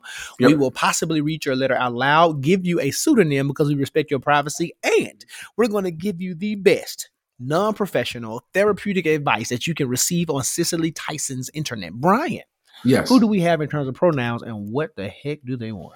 Pronouns. Uh, she, her. Mm. Mm. Elizabeth Wilson. Mega brain. Elizabeth, Elizabeth Wilson. I wanted a reaction and you gave it to me. Uh huh. I know exactly who we are talking about. All right. So Elizabeth Wilson writes, "Hey guys, write? I hope your holiday was great. As we Uh-huh. approach baby Jesus's birthday, Hallelujah. Uh, we all know that the pressure of buying gifts is an old tradition. Mm-hmm. My boyfriend, my boyfriend and I have only been dating for about three months. I'm having a hard time deciding on what to get him for Christmas gifts. On one end, I really don't limit myself on prices of gifts. On the other end, I don't want to buy that nigga a gift that overstates. Come on, sis. Bro, read that part again. on the other end, I don't Yeah. want to buy. I'm gonna say. I'm gonna say it real hard. On the other end, I don't want to buy that nigga a gift that overstates where we are in the relationship. that mean real. Real. Relatable content. Uh, Go ahead. Listen, how do I approach this? We are committed and looking forward toward long term relationship. Long term, but we're committed and looking toward a long term. But it's only been three months. What is an appropriate gift this early in the relationship? What would you two expect at this phase of a relationship? Can't wait to hear what you have to say, and I hope your wives spoil your handsome self. Hey, spoil your handsome self because you two more than deserve it. First Nobody of Elizabeth. PS5. that was the episode we had last year. Uh, That's the answer. We had an episode last year called "Don't Buy That Nigga No PS5," and we're telling you that now, right? Those things have not went down in price yet. You gotta Mhm. wait till year three. You gotta wait till year three because that's what I'm getting mine. Year to Mhm. year three. I'm not paying a thousand dollars because they they selling out everywhere and people reselling them for two three thousand dollars. Um, first of all, I want to thank you for calling us handsome. Okay. Thank you. Um, It's the truth. But I, you know, I. I felt a little flirty vibe in there, you know. I but did. we are taking, and you know, you have a whole boyfriend that you just wrote to us about. So Three months. She's still it's still new. So she's out here. Uh, yeah. She out But here. The streets belong she belongs Me and. Brian see us. We know that we Mm. cute, and thank you for acknowledging the truth. Mhm. that is that. Mhm. Uh, but no, seriously. Um, I I mean, that go back and listen to the episode. Mhm. go into the archives and we because we, talk about some gift giving stuff and give you Mhm. some real details about i think we got into some of that bryan about like We did, when to buy a gift and what is too Right. early and blah blah blah i will say this though if you are the type of person that just gives without like thinking about it like you don't Mhm. care about price then i think you should just give whatever you want him to have Mhm. within context though right because that don't Right. mean go buy him you know what I'm saying? A whole Louis Vuitton set, like shoes and Right. belt and backpack, right? Because that's a Mhm. that's a grip.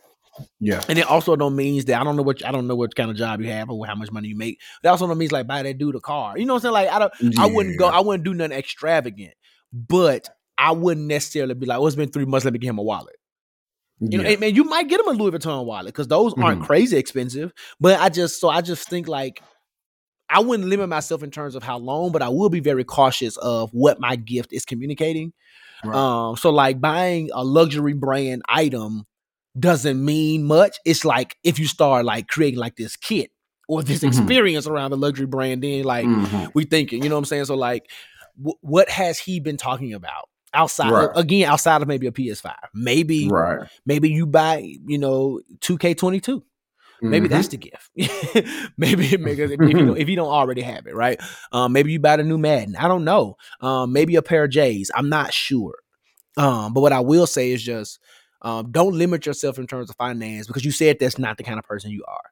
But I will say think about the uh, how loud the gift is. What I mean by how loud, like you know, you know what's appro- like. I'm sure you have an idea of what's appropriate, what's inappropriate in terms of like buying something this early. Would you buy an associate a, a, a lavish and you know elaborate gift? Probably not. Right. Right. And I know y'all two aren't associate, but in terms of relationships, like I ain't going like when I even when my wife when we our first Christmas together, I didn't we weren't I wasn't going all out. I mean, she got a nice Right. gift, but like what she gets as a wife, absolutely not is what she is not. Well, first of all, I ain't having much money then as a broke college student, but Mhm. even still, if I did have a nice piece of coin, she wouldn't have been getting all this extra, extra, extra, extra because we needed to understand where we were. And as we continue to grow and develop, then you know how I express love through gifts, you know, Mhm. gets better and better each year. And I think that's just how you look at it, Bryan. Mhm. Hundred percent agree. Uh, if, I know some people can't really tell people those that are givers, they're going to give, right? You're going to give something nice. You're going to do something out of the kindness of your heart, uh, but don't expect on the other end him to do something great too, or just have the conversation and say, "Hey, um, I want to give you a gift. Let's give each other gifts. Let's put a price limit on it. Let's say like Mm. no, we can't spend no more than a hundred dollars. It protects you, protects him. So then there's no crazy obligation to get anything like say a PS5 or some Gucci shoes or slides, whatever it is. Um, y'all can kind of put it out there and say, "Hey, it's our first year. No more than a hundred dollars on you know per person," and then you know see where it goes from there. But um, yeah, we appreciate the. uh I don't have much. That was all I could say is probably do that. Um, That's it. That's it. Well, Liz, we hope we were helpful. Thank you again for the compliment. Um, Bryan, you got something you want to get off your chest? Uh, I think I do. All right, let's get into. A greater conversation. Let's go. Let's do it. Let me talk.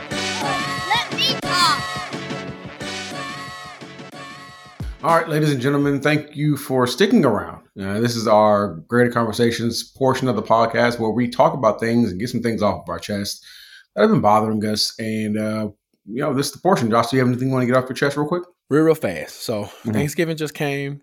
I didn't work out for about a week and a half. Mm-hmm. And I went back this week. And my Mhm. trainer showed me no mercy. So this greater conversation is for him. I need you to be a little bit more concerned about my 32 years of African American life. I'm not, I'm not, my trainer's like 25, 26. I'm not you. You're a former football, you're a former collegiate football player. My bounce back is it bounces back a little bit slower. Mhm. I'm a I am a slightly deflated basketball. Okay, you got to pump me back up before you can before you can start playing with me at full force again. You see what I'm saying? Mhm. Bryan, Mhm. my knees are hurting so bad right now. My Mhm. traps and my shoulders. It's hard for me to move right Okay. now because I'm I'm too old for this stuff. Mhm. But I'm Mhm. trying not to have a dad bod. I got another tattoo that's planned that's going to be on my abdomen. So I got to Mhm. make sure that that thing doesn't look, you know, it doesn't stretch out. It needs to stay flat. so I'm committed to do the work.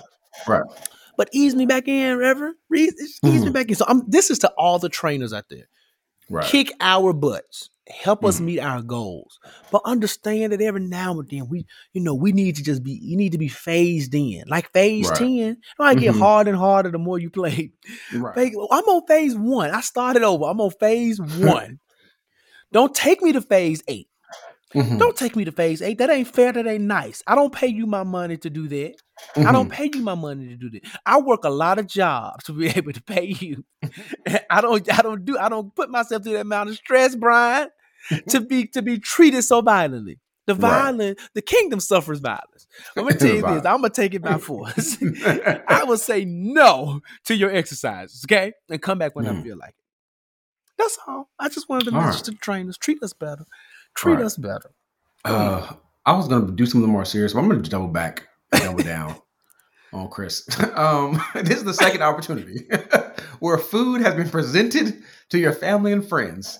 And I remember when we went to your baby shower, And we didn't have out- no outerwear like meatball. not a meatball in sight. So, Chris, you deserve the great. You and your wife deserve the great conversation again, right? Because two opportunities. I went, I went, I went in July, and I just went recently for and we went in December, and we missed in all the black traditions. all the black traditions.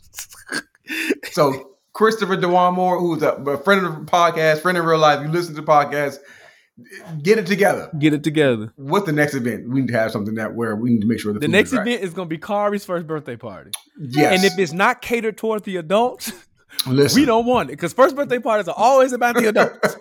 it's not about the children. What that one year old gonna do? They don't even. They don't even know what's going on. right. Send that baby to, to um, their grandma's house, and we have a party after that. And party after that. now, Chris I'm will not- tell you almost a year, uh, about nine months in advance. Right. I'm not even bringing birth into the party. Because all the one year olds sit in a circle and cry at each other. they don't Listen. even do nothing. That's it. So, they cry at each other. Chris, get it together. And I say this with love. We say it with love. love. We say it with with love. love. We love you. We love you. We love you. We love you. Oh, and I did. I get to meet Kari. I sang him Isn't and he so cute? spiritual.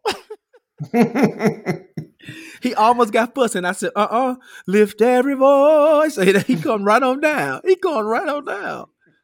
I had to introduce him to my craziness early, so when he sees me again, be like, "Yeah, that's that uncle." Mm-hmm, Mhm. mm-hmm, Yeah. mm-hmm. Great time. We love you though. We love you, brother. Oh, Bryan, before we wrap up the show, Mhm. I figured out a jigsaw mystery.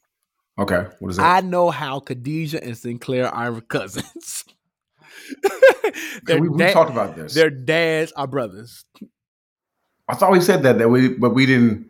I'm gonna tell you no, so they never explicitly said it, but it is the only thing that makes sense. So um Khadijah and Sinclair both have James as the last name. When her dad came, remember Khadijah's mom and dad was married. When her dad came, uh, and they and Khadijah was born out of that marriage, which means that she carried that last name. And when her dad came in town, they made some reference. He said, "Yeah, you know, that's a James thing. It's a Mhm. So it it's the only possible explanation right. that either the dad, yeah, the dads have to be married because if Sinclair's name is James, it Mhm. means that her mom took on, you know, her Mhm. dad's last name, which makes Mhm. them two the Jameses. It's the only, and that's and that's the other way, right? Mm-hmm. How when the, when the grandmother conversation came around, because remember, Khadijah's grand that was Khadijah's mom's mom. Mhm. So when she made reference to like your grandmother died, that was poss- quite possibly Mhm. Sinclair's mom's mom that she was referencing because we Mhm. make no mention ever of Khadijah's Mhm. paternal grandmother. Got it. So it is the I mean it's, it took it takes a lot of rationale, but Mhm. it's the only thing that makes sense that makes them cousins. Has to. which also means why she probably flew back and forth to New York and why she was so close to Aunt Rita because she was visiting her cousin, regardless of, you know, that marriage dissolving. Makes sense. Mm-hmm. Okay. Mm-hmm. Mystery solved. Mystery solved. look at you. And if that's not right, Yvette Lee Bowser, tell me. And you can bring you can come Right. on the show Come to the podcast. and you can you can explain to us say that's not right. how they were related. But um, that's neither here nor there. Y'all know I love a living single. But with that being Mhm. said, understood and accepted, this has been Yes. another episode of the Jigsaw Podcast. Thank you so much for joining us. Thank you, John Campbell, friend Thank of you. the podcast. Thank you, bro. Friend in real life. Yes. You know, was at our live show. Brother just supports a singer par excellence. He We just, we, we just a, man of God, a man of faith. man um, of God. Man of God, man of faith. Um, no, for real though. Appreciate you, bro, for being on the podcast, sharing your Yes. insight and wisdom. I'm sure all of the puzzle pieces. If Bryan gets one more email, Listen, what's going on? You're gonna be my greater conversation next week. No. Um, but seriously though, thank all y'all for listening. Thank you, John, um, for for, for coming through and blessing the mic. And um, yeah, we ready to see y'all next week. As a heads up, we going on break soon. We are. So like we like we always do, um, but we gonna Be come back in prepared. 2022 better, stronger, wiser. So everything that Marvin Sapp said. Um, Mm-hmm. Bryan, let the people know what we got going on and how they can keep up with us. As always, please do yourself a favor and follow us on all these social media platforms, right? Uh, on Instagram, I am Bryan here. I am Josh Rogers, the Jigsaw Podcast website, jigsawpodcast.com. Uh, find us on every streaming platform there is regarding podcasts. Uh, leave a message. Let us know how great we are. Uh, leave us a um, rating, five stars or nothing at all. Uh, share, like, subscribe with all the things you can do to support us. We appreciate you. Always continue to appreciate you. Another way you can kind of show us that you do appreciate us, you can go into Green Top Gifts right now. Use the promo code Jigsaw20. Again, greentopgifts.com, Jigsaw20 to buy all your gift needs, especially for the holiday season. And before we head out, Josh, let the people know what they need to do. Um, the only thing you can do is what you can while you can, the very best ways that you can, particularly Mm. during this holiday season. But whatever you do, do not go into debt and do not get caught with your work undone. We love y'all. Yes. Have a good one. Love you.